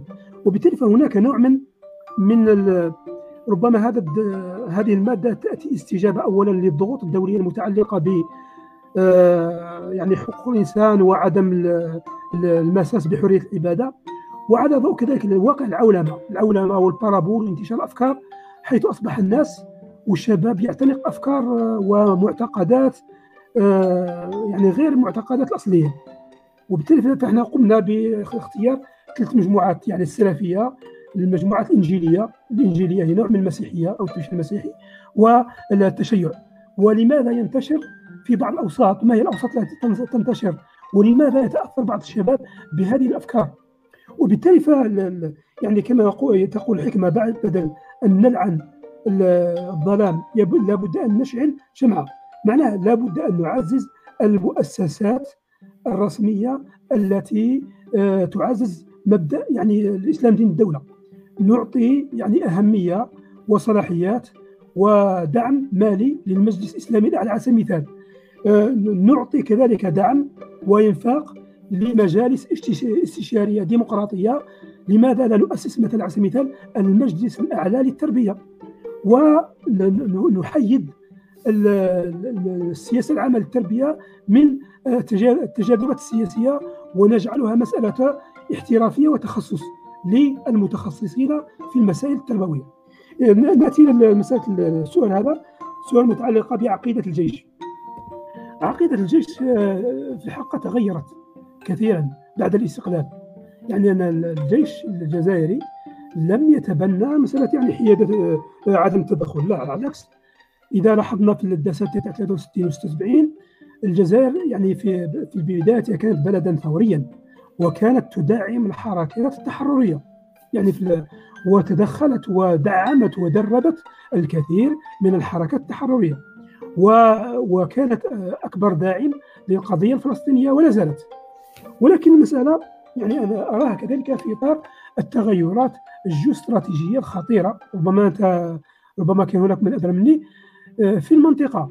يعني كيف للجزائر كدولة دولة قارة ودولة ينتظر منها أن تلعب دورا إقليميا وتعتنق عقيدة آه، عسكرية لا تتوافق مع دورها الإقليمي الذي ينبغي أن تلعبه على الأقل في تأمين في تأمين حدودها وضبط تخومها. يعني علماء الجيوستراتيجيه دائما يفرقون بين التخوم والحدود. الحدود هي الحدود السيادة ولكن التخوم هي ما وراء الحدود والتي تشكل حدود استراتيجية تؤثر على الوضع الداخلي وتمس بسياده الدولة وأمن الدولة. وبالتالي فهذه المادة مادة يعني لا غبار عليها ولكن بشرط يعني مسألة بشرط هو بشرط هو كي هل يعني يمكن أن يكون لنا برلمان قوي يقوم بمحاسبة السلطة التنفيذية على مسائل السياسة الخارجية؟ هل يمكن لنا أن يكون لنا لدينا رأي عام ونظام منظومة إعلامية قوية تتدخل وتناقش في مسائل السياسة الخارجية التي أصبحت لفترة طويلة من الطابوهات والتي لا يشجع الإعلام على الخوض فيها والتي في بعض الأحيان يتم قمع الرأي الداخلي المخالف. إذا هذه مشكلة. وبالتالي فالتدخل العسكري أصبح يعني من من الناحيه الاستراتيجية من مقتضيات الدول التي لها طموح لأن تلعب دور إقليمي في منطقتها على الأقل. وشكرا. آه شكرا. شكرا أستاذ عبد القادر عبد العالي على على هذا التوضيح. دون إطالة نمر إلى السؤال الثاني مع الأستاذ أبو غزالة. أستاذ أبو غزالة السؤال الذي يلي السؤال حول التدخل هو هل هذه المسودة يعني قلصت من صلاحيات رئيس الجمهورية آه، كما كما طالب كما كما طالب هو يعني في في في في لو ديسكور تاعو في الخطاب الافتتاحي عندما استلم الرئاسة. قال باللي أنا راني حاب نقلص من صلاحيات الرئيس. يعني هل هذه هذه هذه المسودة جاءت آه، تجيب على هذه على هذا المطلب أم لا؟ آه، قبل ذلك دعني أعلق ولو كلمة بسيطة تفضل على آه، إرسال إرسال قوات عسكرية إلى الخارج. تفضل أستاذ. كقاعدة عامة نجد دساتير كثيرة في العالم بينها الدستور المصري الدستور الفرنسي الذي يسمح للحكومة بإرسال قوات آه، إلى الخارج بموافقة البرلمان في إطار قوات حفظ السلام. وهذا أمر عادي لماذا؟ لأن مدام الجزائر تريد أن يعم السلام في العالم. ف يوم عليها ويوم لها. بمعنى أن هذه القوات قد تكون الجزائر قد أرسلت آه، قوات آه، وأرسلت فعلا قوات كثيرة. لدول كثيرة عند محاولة لاستتباب الأمن ولكن أن نفكر في في الصورة العكسية. الله الله لا وفي هذه الحالة لابد من يعني آه، آه، إرسال عبد السلام في الجزائر. كما نقبل. أن نرسل قواتنا قوات عسكريه إلى خارج الاقليم أيضا يمكن أن تكون في طريقة عكسية وهو أن نسمح لقوات أجنبية ب آه، إلى آه، الإقليم الجزائري في كان الأمن مختلا في هذه الدولة. وبالتالي آه، أنا أعتبر الأمر عادي. لأن الأمم المتحدة تطلب الأمين العام للأمم المتحدة وفي إطار العلاقة بينه وبين مجلس الأمن ممكن أن يطلب من الجزائر أن تشكل أو تساهم في قوات حفظ السلام والسلطة التقديرية الكاملة للدولة الجزائرية إن شاء بما الجمهورية. في الحقيقة آه، الوثيقة التي بين أيدينا لم تنتصر لم تنتقص من الصلاحيات المعترف بها لرئيس الجمهورية وأبقت هذه الصلاحيات على حالها و بهذه الطريقة وسبق لي أن قلت أن هذه الوثيقة تعطي صلاحية مطلقة لرئيس الجمهورية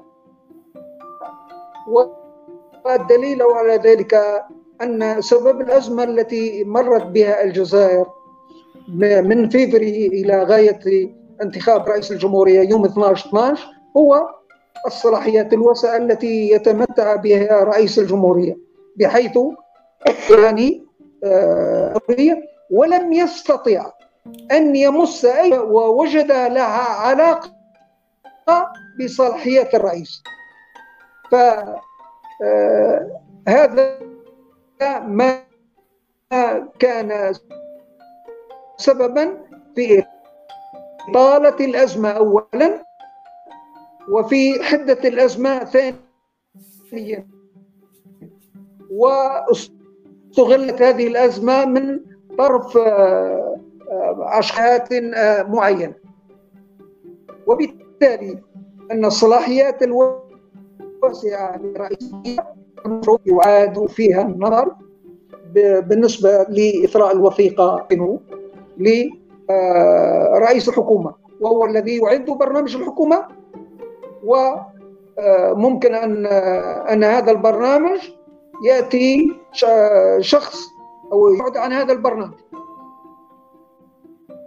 كما قلت أيضا من بين الصلاحيات الواسعة في النظام شبه الرئاسي رئيس الجمهورية ليس وزير الدفاع ولا يملك اللجوء إلى حالة التعبئة لأنها من صلاحية الحكومة ولا يمكن اللجوء إلى حالة الضرورة لأن من صلاحية الحكومة ولا يمكن دعوة البرلمان لانعقاد في جلسة طارئة إلا استثناء.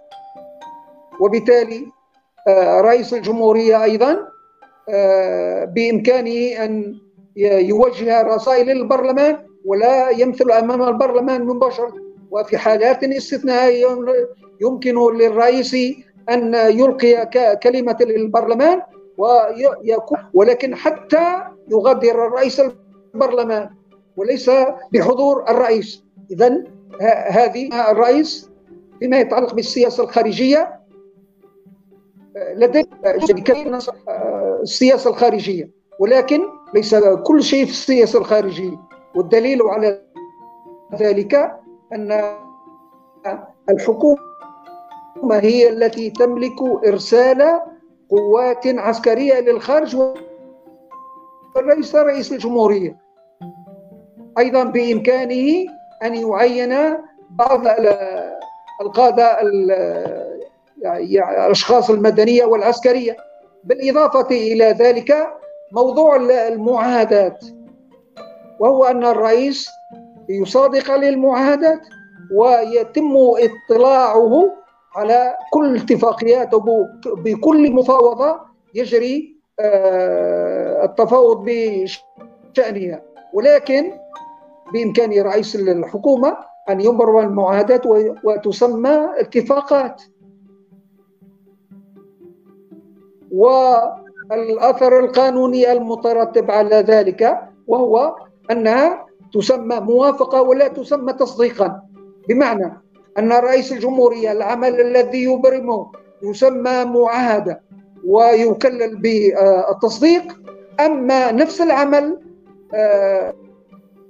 يوصف بأنه اتفاق والعمل القانوني الذي يتبعه وهو يسمى موافقة من رئيس الحكومة. وبالتالي عندما نجد تصديقا ننسبه لرئيس الجمهورية وإنما وعندما نجد موافقة ممكن أن تتقلص الصلاحيات الكثيرة التي يتمتع بها الرئيس.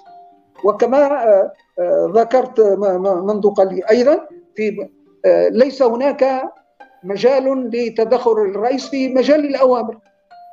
هذه الصلاحيات قاصرة للحكومة في النظام الشبه الرئاسي.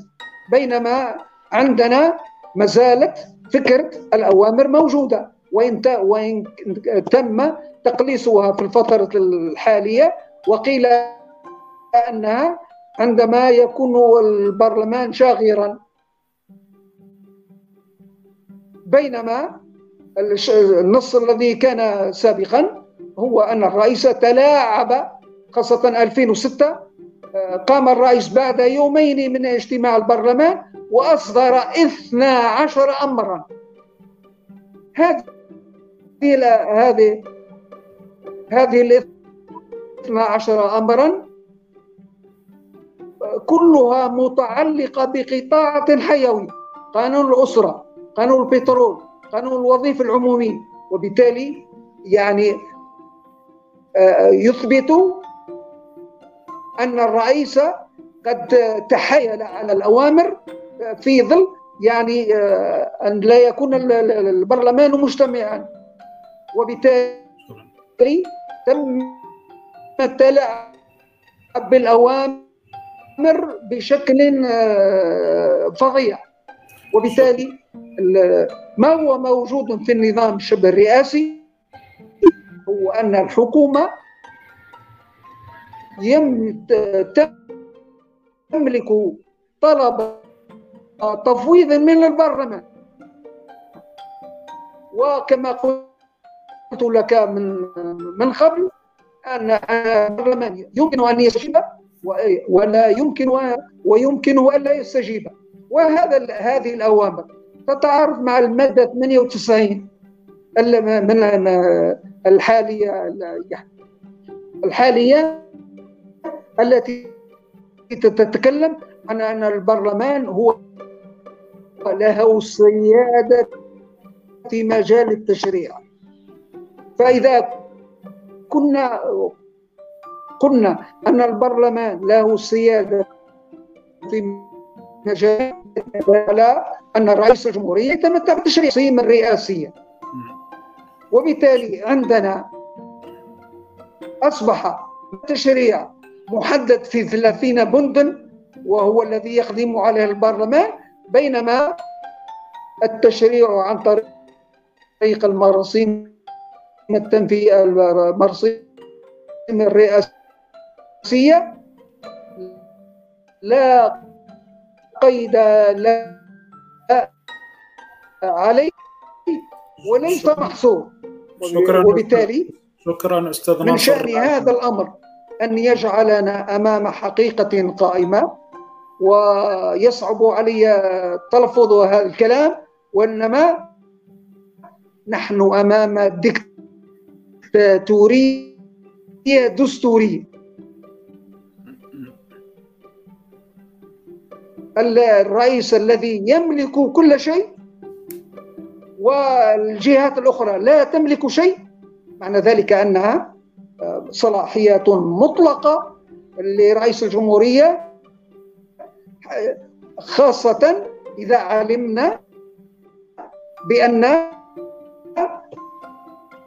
آه، محكمة العدل العليا محكمة العدل للدولة لم تؤسس التي كانت موجودة بموجب المادة 177 وبالتالي لم تتأسس هذه المحكمة لأن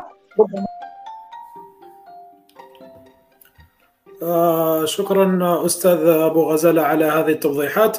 نفس السؤال يعني حول إذا كان عندك تعليق أستاذ بروفيسور آه آه عبد العالي عبد القادر حول ما قاله الأستاذ آه، ابو غزالة. تفضل أستاذ. آه، تقريبا آه، مداخلتي في نفس الاتجاه الاستاذ أبو غزالة. فقط يعني أن اللجنة والتي وضعت الدستور يعني حاولت تعديل الدستور آه، لم لم تجسد وعد الرئيس الذي وعد في برنامج انتخابي بتقليص صلاحيات رئيس الجمهورية. وحتى ما لاحظته في الكثير من النقاشات الدستورية بأنها تنتقد النظام الحكم الدستوري ولكنها لم تعطي بدائل يعني مجدية وعملية. و آه، وكرست وبالتالي في المقترح كرس للسلطة الرئاسوية المفرطة ومن دون أن يقوي البرلمان. يعني المسألة هي كيف آه، آه، ننتج برلمان قوي. يمكن يمكنه أن يسائل الحكومة وأن تتوازن سلطته مع يعني سلطة رئاسة الجمهورية وأن تكون كذلك المجالس الاستشارية والمجالس والمؤسسات القضائية مستقلة فعليا عن وصاية يعني رئيس الجمهورية ورئاسة الجمهورية. القراءة البسيطة القراءة البسيطة في في تحليل مضمون الدستور نلاحظ بأن مثلا رئيس الجمهورية يعني فقط العباره والصلاحيات والمواد التي ذكرت صلاحية رئيس الجمهورية 100 رئيس الجمهورية تكرر 104 مرات أكثر من البرلمان الذي تكرر فقط 70 مرة في مقابل الشعب الذي ذكر فقط 10 مرات. إذا قارناه مثلا بدساتير أخرى مثلا فرنسا رئيس الجمهورية يذكر 150 مرة في مقابل البرلمان الذي يذكر 77 مرة. الهند رئيس الجمهورية لا يعني 19 مرة في مقابل البرلمان الذي يذكر 487 مرة. على ان ان أن فلسفة الحكم دائما هي مبنية على أساس أن هذا الدستور هو دستور رئيس جمهورية وليس دستور شعب. يعني هذا الدستور مخصص لرئيس الجمهورية وليس مخصص للشعب. وأنا نستذكر مقولة يعني الرئيس السابق الذي آه، لجأ إلى التعديلات الدستورية مرارا وتكرارا بحجة بأن هذا الدستور لا يلائمه.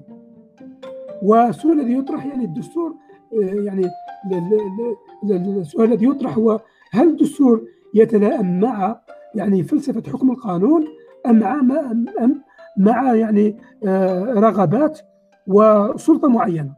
يعني أن دائما هناك فلسفة الدساتير الحالية دائما تنبني على آه، مبادئ على الأقل مبدأ حكم القانون وسيادة القانون مبدأ فصل بين السلطات والمبدأ التوازن بين السلطات. اذا هنا إذا كان الدستور يعطي فصل بين السلطات من الناحية الشكلية ولكن ليس هناك توازن بين السلطات. يعني السلطات الرئيس يعني في هذا المقترح الدستوري تم الحفاظ حرفيا على كل صلاحياته المبا يعني الكبيرة. ولا توجد صلاحيات موازية ومنافسة له أو صلاحيات توقف صلاحياته. يعني كاين هناك إذا قارناه مثلا بال بال بال بال بالدستور الفرنسي المعدل 2018 آه، رغم أن هناك آه، صلاحيات معتبرة لرئيس الجمهورية بأنه نظام رئاسي ولكن البرلمان ونظام الغرفتين لهما دور كبير جدا في مساعدة الحكومة و ومراقبة عمل الحكومة وتخطيط السياسات والتعقيب على القرارات الرئاسية وهناك دور فعال للمجلس الدستوري إلى آخره. وهذا ما ما يعني لا لا نلاحظه في يعني هذا التعديل الدستوري. وبالتالي فالحل هو لابد من آه، آه، إعادة النظر آه، في هذه الصياغة. تقليل صلاحيات الرئيس أو أو يعني تقوية صلاحيات البرلمان. تقوية صلاحيات البرلمان وتقييد يعني شروط حل البرلمان وكذلك تقوية مركز المؤسسات الرقابية. وكذلك تقوية مركز المجالس الاستشارية هناك ما هو أخطر في ذلك هو هو مسألة يعني المجالس الرقابية والقضاء. القضاء حينما لا يعني هناك بعض الفقهاء الدستوريين الذي يقول بأن الدستور الذي يعني لا يترجم إلى استقلال حقيقي للقضاء يعني ليس دستورا وستسيطر الحكومة بطريقة أو أخرى أو السلطة التنفيذية بطريقة أو أخرى على السلطة التشريعية لماذا؟ لأن السلطة التشريعية والتنفيذية متلازمتين يعني ولا تكاد تنفصلان. آه، أحد الآليات لضمان يعني التوازن هو أن أن السلطة توقف السلطة وأن سلطة معينة لا تستطيع حل السلطة الأخرى. آه، على سبيل المثال مثل ما هو موجود في النظام الرئاسي أو في نظام الجمعية بالصيغه الصيغة السويسرية حيث أن مجلس الوزراء أو مجلس الدولة أو مجلس الوزراء يعني السبعة لا يستطيع حل الحكومة والحكومة كذلك أو البرلمان والبرلمان السويسري لا يستطيع حل يعني الحكومة السويسرية. معنى هناك نوع من التوازن الحقيقي.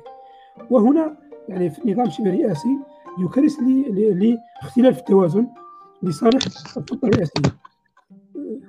آه، الوقت أم ماذا؟ نعم.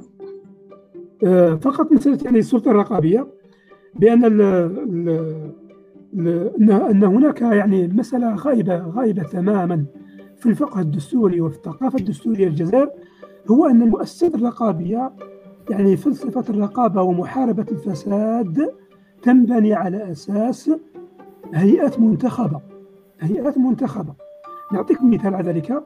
في النظام الفرنسي هناك يعني هناك هيئة للرقابة ولكن ولكنها منتخبة من البرلمان وليس معينة من من من, رئيس الجمهورية.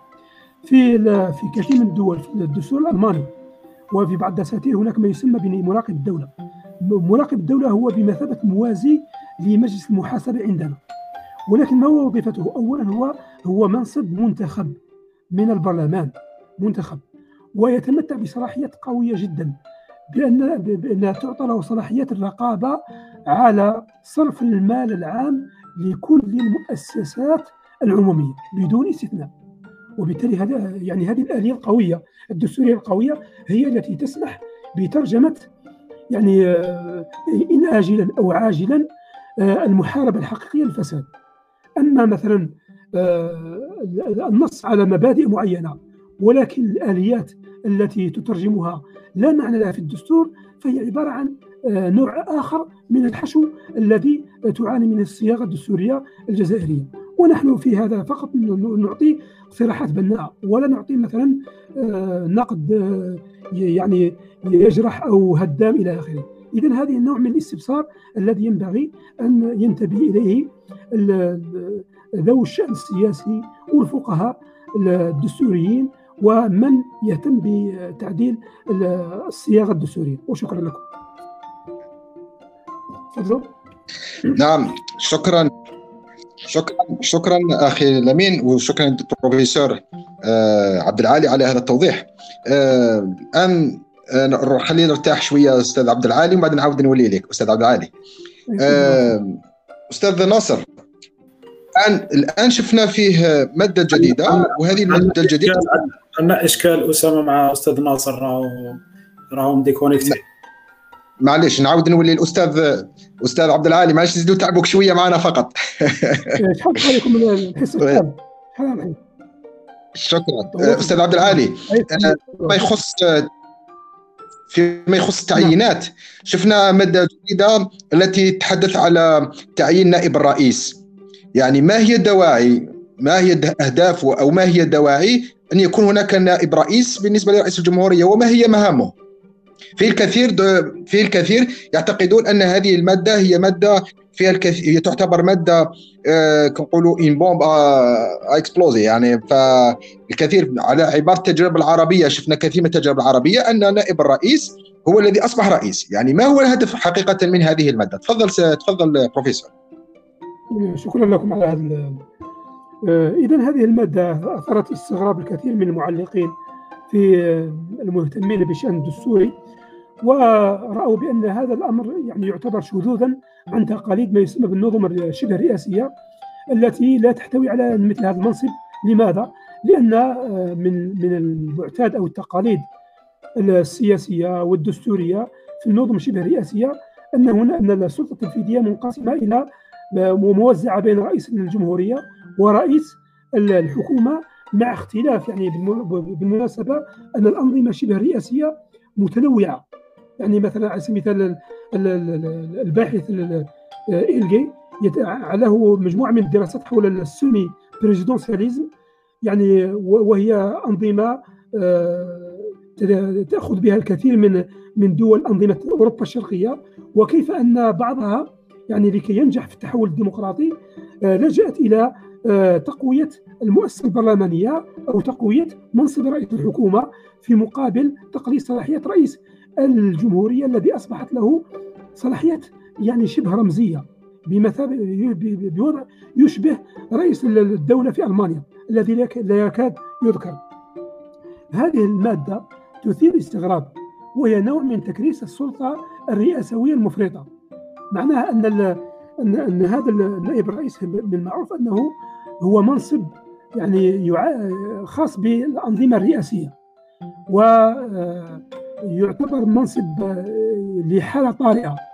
ومنصب كذلك آه، يتم تعيينه يعني قبل الانتخابات. معنى الرئيس ونائب الرئيس يعني يعينون ويخضعون للانتخابات. وبالتالي فالرئيس ينتخب وفق مع نائب رئيسه. بينما في هذه ال هذه ال الإبداع الجزائري ربما يعتبر انتهاكا للإرادة الشعبية. نوع من الوصاية على الإرادة الشعبية. نوع من تقليد آه تقليد الأنظمة العربية مع سبيل النظام المصري آه الذي يعتبر رئيس النائب الرئيس هو بمثابة رئيس جمهوري احتياط اذا ولكن يعني أنا لا أعتبر هذه قنبلة أنا لا أفضل هذه التعابير قنبلة إلى آخره. أعتبرها بمثابة نوع من الحشو الدستوري المبالغ فيه والذي يعكس آه، إرادة النظام السياسي في الحفاظ على وتكريس النزعة الرئاسوية المفرطة في النظام الرئاسي وعدم التنازل آه، آه، عن للإرادة الشعبية في تقوية في إيجاد برلمان قوي يمكنه أن يحاسب السلطة التنفيذية سواء في شخص رئيس الحكومة أو في شخص رئيس الجمهورية. وحتى ضرورة ضرورة الطوارئ والحالات الطارئة لا تستدعي ذلك. لماذا؟ لأن الدساتير السابقة نصت على أن في حالة شغور آه، منصب الرئيس فإن رئيس المجلس الأمة هو الذي سيتولى الرئاسة. وبالتالي هو آه، أعتبره نوع من الحشو وأعتبره نوع من آه، تكريس النزعة الرئاسوية والوصائية على الشعب. وشكرا لكم. نعم شكرا أستاذ. يعني آه الآن أبو غزالة هو أعتقد كان عنده مشكل تقني لمين. فنعود نولي الأستاذ عبد العالي ونتحدث على نقطة اللي هي فيما يخص مجلس الأمة. بروفيسور مجلس الأمة كما كما يعرف الكثيرين أن مجلس حديث سنه 1996 لما كانت الجزائر تشهد حالة أمنية غير طبيعية. ولكن الحمد لله الآن بعد استعادة استعاده الأمن الجزائر استعادة الأمن في الجزائر آه الآن هل يمكن الاستغناء عن هذا المجلس حقيقة بروفيسور؟ وما هو هدفه يعني نحن الآن نشوفه فقط ممكن أنه يعرقل عمل البرلمان. فما هي دواعي الآن لهذا المجلس؟ والآن هل يمكن الاستغناء عنه؟ إيه يعني هذا السؤال كذلك يحتاج إلى نقاش ومستفيض وينبني على أساس كذلك الجدوى من من مجلس الأمة وكيف يحافظ على آه، نوع من الاستقرار في نظام الحكم. هذا مجلس الأمة يعني آه، أتى آه، بناء على أن النظام الرئاسي النظام السياسي يخاف من الحركات الشعبية وإلى حد الآن يخاف من الحركات الشعبية غير المسيطر عليها واحتمال أن ينقلب الوضع السياسي لصالح معارضة يمكن أن تحدث تغييرات آه، كثيرة. وبالتالي فتم استحداث هذه هذا مجلس الأمة كنوع من اختراق سلطة تنفيذية للبرلمان وإضعافه.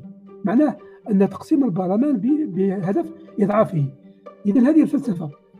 و وهل يمكن الاستغناء يعني الاستغناء عنه؟ يمكن الاستغناء عنه يعني الإجابة أنه يمكن الاستغناء عنه كما يمكن إعادة تأهيله وإعادة آه، رسمه من جديد. على سبيل المثال في النظام الفرنسي أن مجلس الأمة أو المجلس الشيوخ الفرنسي هو مجلس يعني يمثل الجماعات الإقليمية والمحلية آه، بشرط آه، ولكن بتمثيل كبير جدا. وليس هناك ما يسمى بالثلث الرئاسي في مجلس الأمة معناه أن هذا المجلس هو خاص تمثيل الجماعات المحلية أو مجلس الأقاليم. معنى أن النائب في الغرفة الأولى هو نائب على على الأمة نائب على الأمة عن الشعب آه، على القطر الفرنسي بكامله. والنواب المشيوخ هم نواب عن المصالح الإقليمية. يعني هذه وبالتالي فهذا النوع من من ثنائيه الغرفة موجودة في الكثير من الدول ولكن بصيغة مختلفة. إما أن آه، كل مجلس يتخصص في وظائف تشريعية معينة آه، على غرار مثلا مجلس اللوردات ومجلس العموم أو أن أنهما آه، أن المجلس الثاني أو الغرفة الثانية أو الغرفة العليا هي نوع من تحسين التمثيل التمثيل الشعبي واستكماله واستدراكه بالفئات الأخرى المهمشة. والجماعات الإقليمية التي لا يصل صوتها إلى ال إلى ال إلى البرلمان. وبالتالي أنا من باب يعني النزعة المؤسساتية. يعني النزعة المؤسسيه التي تقول بأن من الاحسن أن نبقي على المؤسسات القائمة آه، بدل أن نؤسس مؤسسات جديدة ونقع في دوامة من عدم الاستقرار المؤسسي نعزز هذه المؤسسات ولكن نعطيها وظائف جديدة ونحسن من وظائفها. على سبيل المثال أننا نلغي يعني التعديل الذي ينبغي أن ندرجه بطريقة عملية في هذا الجانب هو نلغي الثلث الرئاسي. معناه أن أن مجلس الأمة ينبغي أن يكون مستقلا ومنتخبا من المجالس المحلية ونلغي الثلث الرئاسي. ومع مع قوانين تنظيمية تحارب بهواده مظاهر الفساد المالي والموجود في طريقة انتخاب يعني هذه يعني طريقة الانتخاب.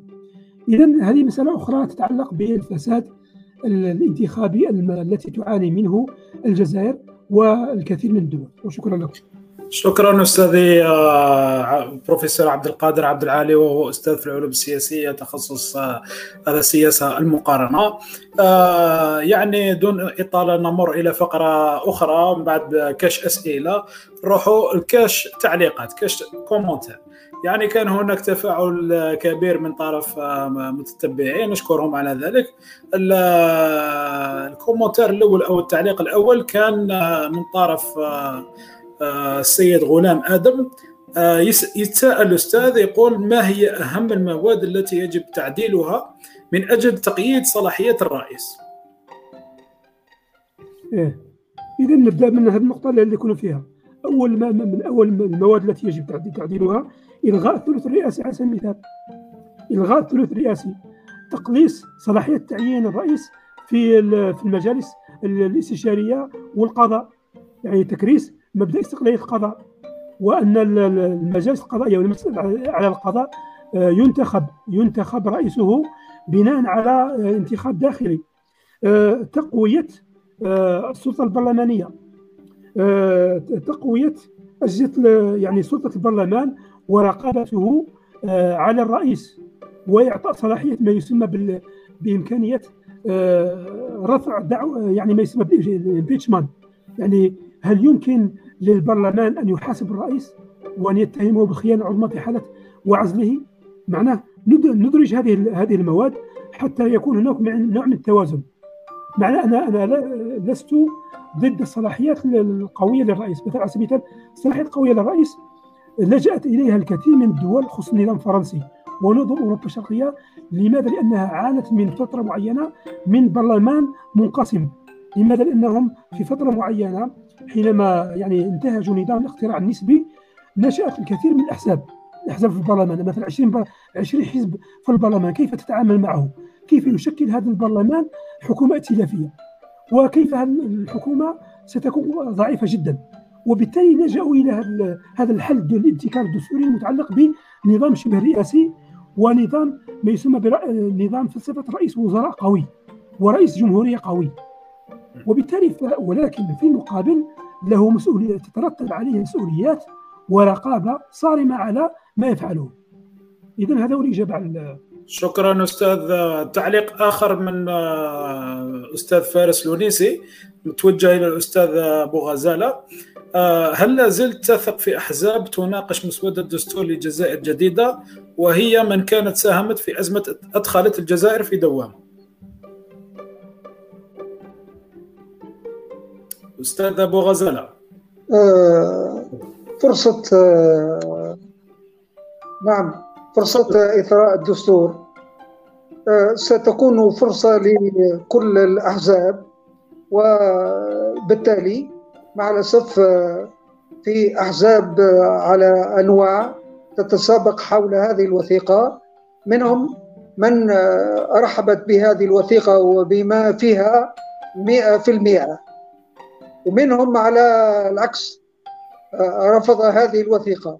ومنهم من وقف موقفا وسطا فقال أن هذه الوثيقة تتضمن بعض الإيجابيات وتتضمن بعض السلبيات وبالتالي آه، قابلة للإثراء ببعض أحكامها التي يرونها محل نقص.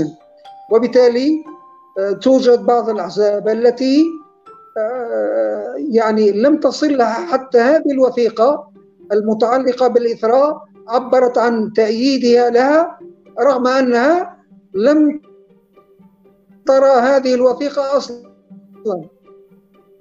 وهذا ما كان يسمى بأحزاب الموالاة سابقا. كل ما يصدر عن الدولة سواء كان إيجابيا أو كان سلبيا. وبالتالي آه، وجهة نظر الأحزاب مختلفة ومتباينه منها من تجد نفسها في هذه الوثيقة ومنها من تجد نفسها أن هذه أن هذه الوثيقة لم تعبر على كثير من توجهاتها وبالتالي هي قابلة للإثراء من طرفها. وتقدمت في حدود علمي بعض الأحزاب قبل أن تصدر هذه الوثيقة ببعض الاقتراحات وحتى بعد أن صدرت هذه الوثيقة المتعلقة بالإثراء ف رئاسة الجمهورية عبرت عن رأيها أيضا بأنها ستستقبل كل هذه الاقتراحات التي تراها.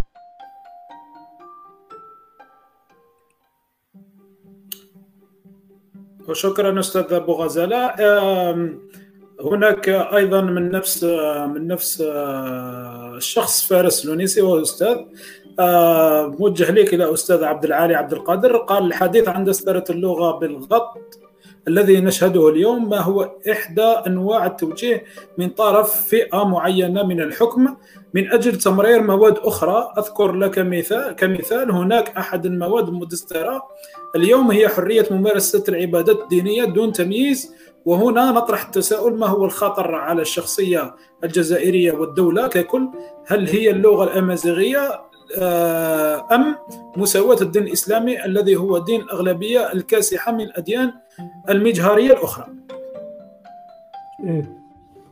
آه هذا السؤال يعني سبق أن أجبت عنه بطريقة مختلفة في المداخلة. وقلت بأن مثلا دسترة اللغة الأمازيغية وتحسينها يعني أرى عمل إيجابي وبأن الجدال اللغوي أصلا ليس جدالا أصلا في يعني النوت ماتر كما يقول بالإنجليزية ليس جدالا جوهريا في المسائل الدستورية. لماذا؟ لأنه يتعلق بالحقوق و وحتى في الترجمة في الترجمة العملية سيكون فقط حبرا على ورق. يعني ليست لها يعني ذلك التأثير الكبير. حرية الاديان كما قلت يعني ان أن التعديل الدستوري أرى فقط يعني أن هناك قراءة يعني مبالغ فيها من قبل بعض المراقبين. لماذا؟ لأن القائمين على التعديل لم يمسوا بالمادة الثانية، المادة الثانية لا تقول الاسلام دين الدولة، اذا ولم تقل ولم تدخل يعني مثلا مذاهب أخرى، لو كان قارنوا مثلا الدستور الجزائري بالدستور السوداني قبل الانفصال. في الدستور السوداني تنازل كثيرا للجنوب، يعني بعد فوات الأوان وأدخل مثلا المسيحية والمعتقدات الوثنية، مثلا ما يسمى بالمعتقدات الكريمة، كريم المعتقدات إحنا لا إحنا فقط حرية المعتقد وحرية الممارسة الدينية هذا كما قلت هذا مبدأ يعني مبدأ فوق الدستوري هذا مبدأ أصلا إسلامي يعني حتى الإسلام الإسلام الذي هو دين الدولة يعني يقر بأنه لا إكراه في الدين وبأن كل أهل الديانه يعبدون يعبدون كما يشاءون.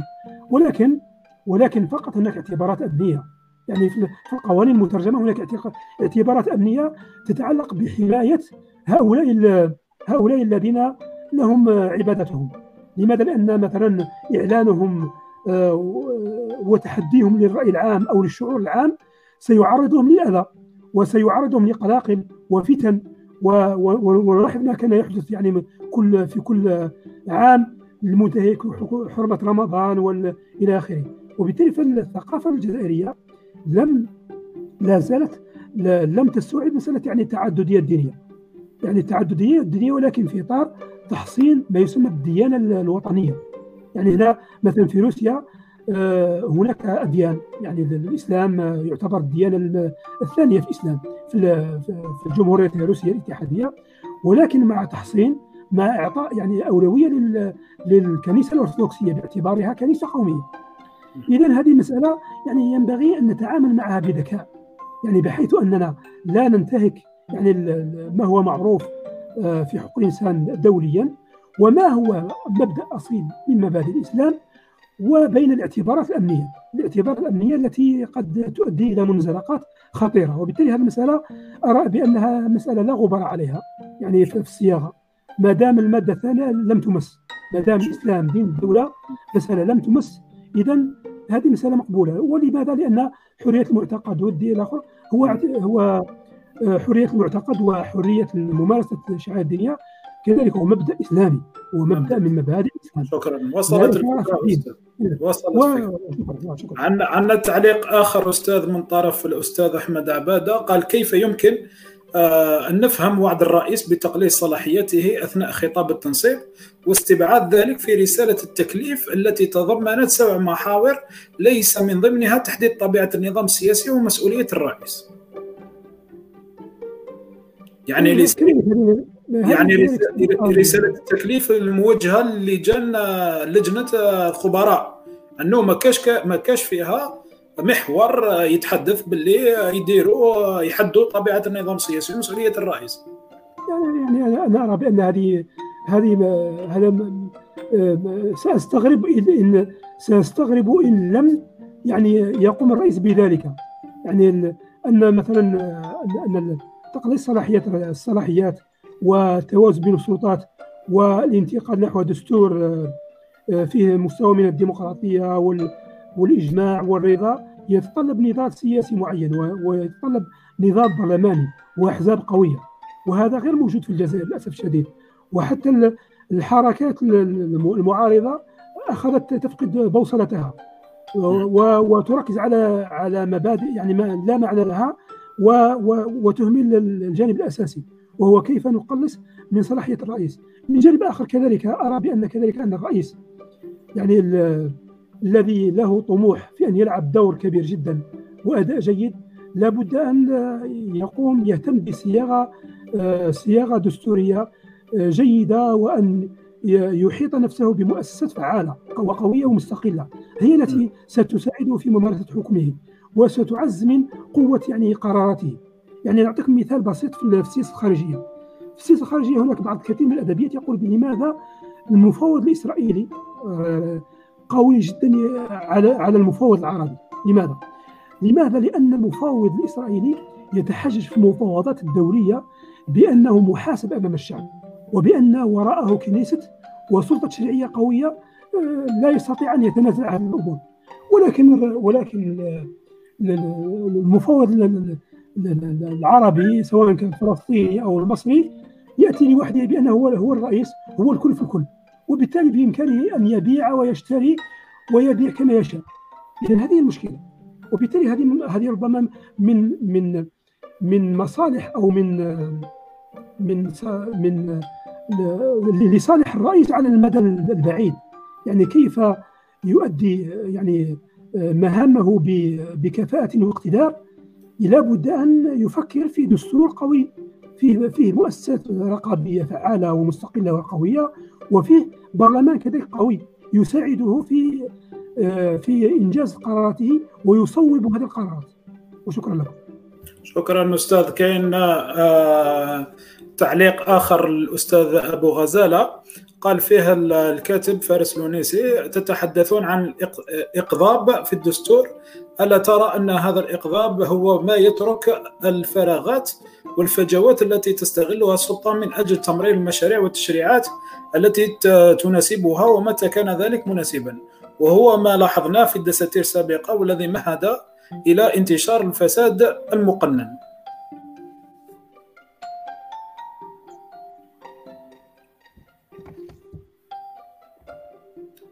أستاذ ابو غزاله. أستاذ ابو غزاله. مشكل مشكل في في الصوت أستاذ.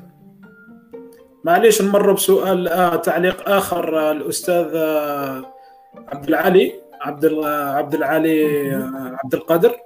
آه في المراحل التي مرت بها الجزائر في هذا الصدد. هناك إجابة مقنعة.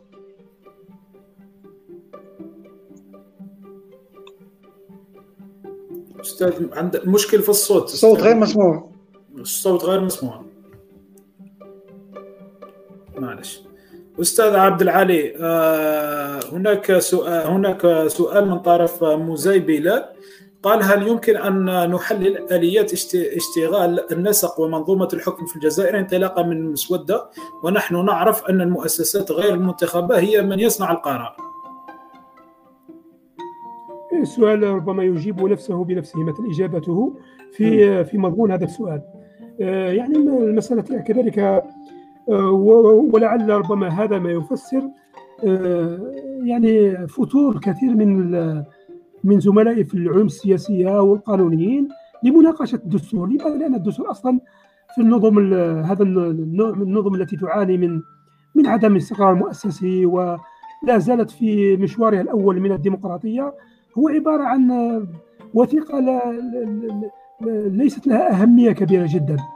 لماذا؟ لأن الدستور الحقيقي هو الذي يضمن الحقوق والذي يترجم إلى ممارسة فعالة في الميدان. وكما يقول هناك مقولة يقولها أحد فقهاء الدستور يقول بأن الدستور الجيد هو الذي ينبغي أن ينص على ما لا ينبغي أن تفعله السلطة وليس على ما ينبغي أن تفعله السلطة.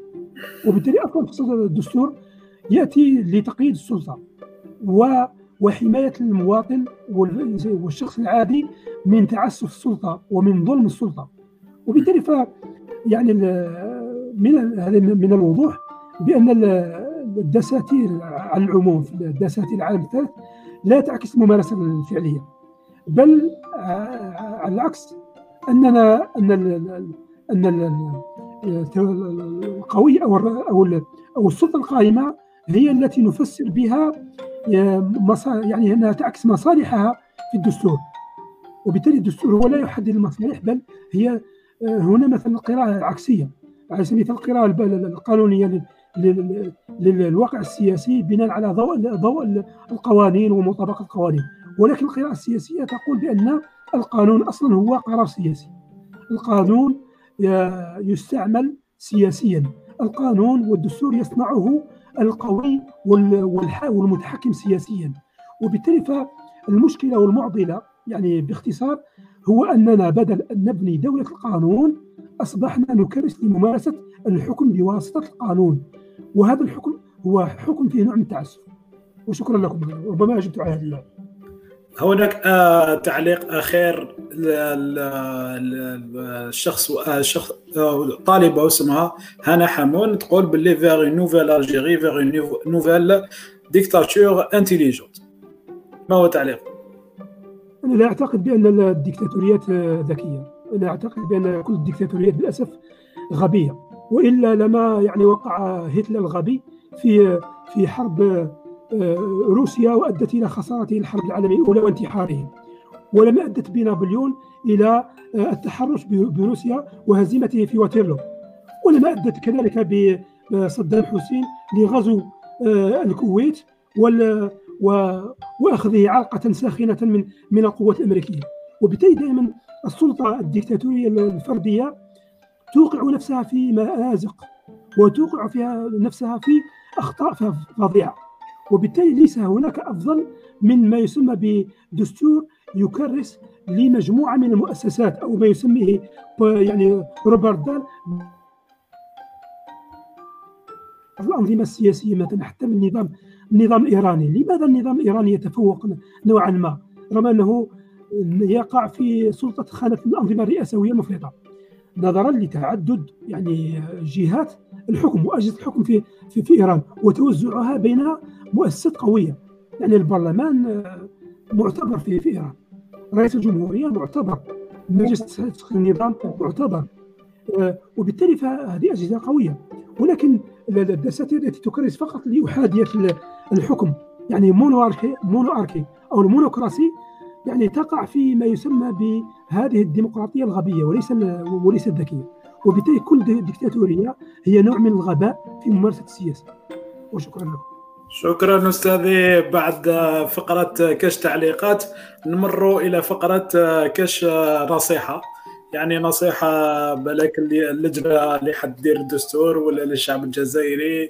أه تفضل أستاذ أبو غزالة إذا عندك نصيحة يعني للشباب الجزائري ولا أي كما حبيت.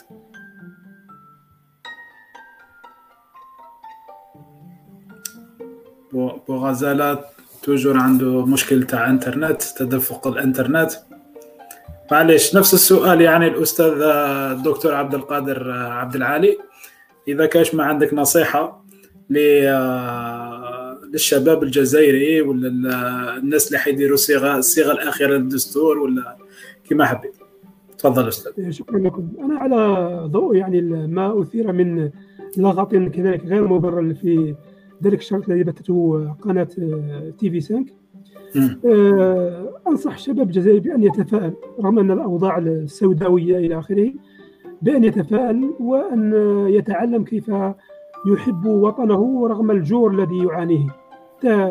نحن آه، كنا شبابا ولا زلنا يعني يعني في في نهاية الشباب أو ولكننا نكافح ونتعلم حب وطننا وأن نتعلم كذلك أن نحب بعضنا البعض وأن نحب الجزائر بكل مكوناتها بدون استثناء وأن نتجنب خطاب الكراهية والخطابات العدمية التي لا تغني ولا تسمن من جوع. وأوجه كذلك رسالتي إلى رئيس الجمهورية وإلى المشتغلين بالسياسة.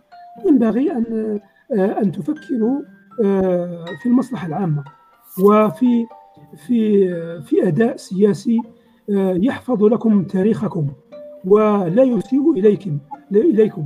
وبالتالي كلما كان هذا هذا الدستور يكرس لنوع من الاحترافية ولتوزيع السلطة بين بين الصلاحيات والسلطة بين أجهزة متعددة كلما كان ذلك جيدا. وبالتالي اوجه الرئيس يعني اثمن يعني دعوته إلى الإثناء. وأتمنى أن يأخذ بهذه النصائح. وأوجه كذلك إلى اللجنة التي حرصت على كذلك. يعني القواعد التي ينبني عليها هذا الدستور. وشكرا لكم. شكرا أستاذي. بعد فقرة كش نصيحة نمر إلى آخر فقرة وهي فقرة آه، استطلاع الرأي آه، هنا آه، دون يعني نفكر المشاهدين انه هناك استطلاع الرأي في في في صفحة تاعي في الفيسبوك وفي الإنستغرام. يمكنكم يعني إجابة على تساؤلات. طرحنا الأمس بعض التساؤلات واليوم حنعطيكم آه، يعني النتيجة تاعها. آه، طرحنا السؤال هل أنت راض عن عن مسودة الدستور؟ 86% قالوا لا و14% قالوا نعم. آه، هل أنت مع خروج الجيش الجزائري خارج الحدود؟ 75% قالوا لا و25% قالوا نعم. هل أنت مع إدراج الأمازيغية كلغة رسمية؟ 83% قالوا لا و17% قالوا نعم. آه ختاما شكرا للبروفيسور آه شكرا للبروفيسور آه عبد العالي عبد القادر والبروفيسور أبو غزالة. آه، ناصر على قبول الدعوة وعلى سعة صدركم. مشاهدينا الكرام وصلنا إلى نهاية الحصة. بإمكانكم التفاعل معنا عبر طرح أسئلتكم عبر هاشتاغ البرنامج كاش politique. ولا تنسوا الاشتراك في قناة اليوتيوب ليصلكم كل جديد. شكرا على طيب متابعتكم. دمتم في أمان الله وحفظه. والسلام عليكم. شكرا لكم. شكرا.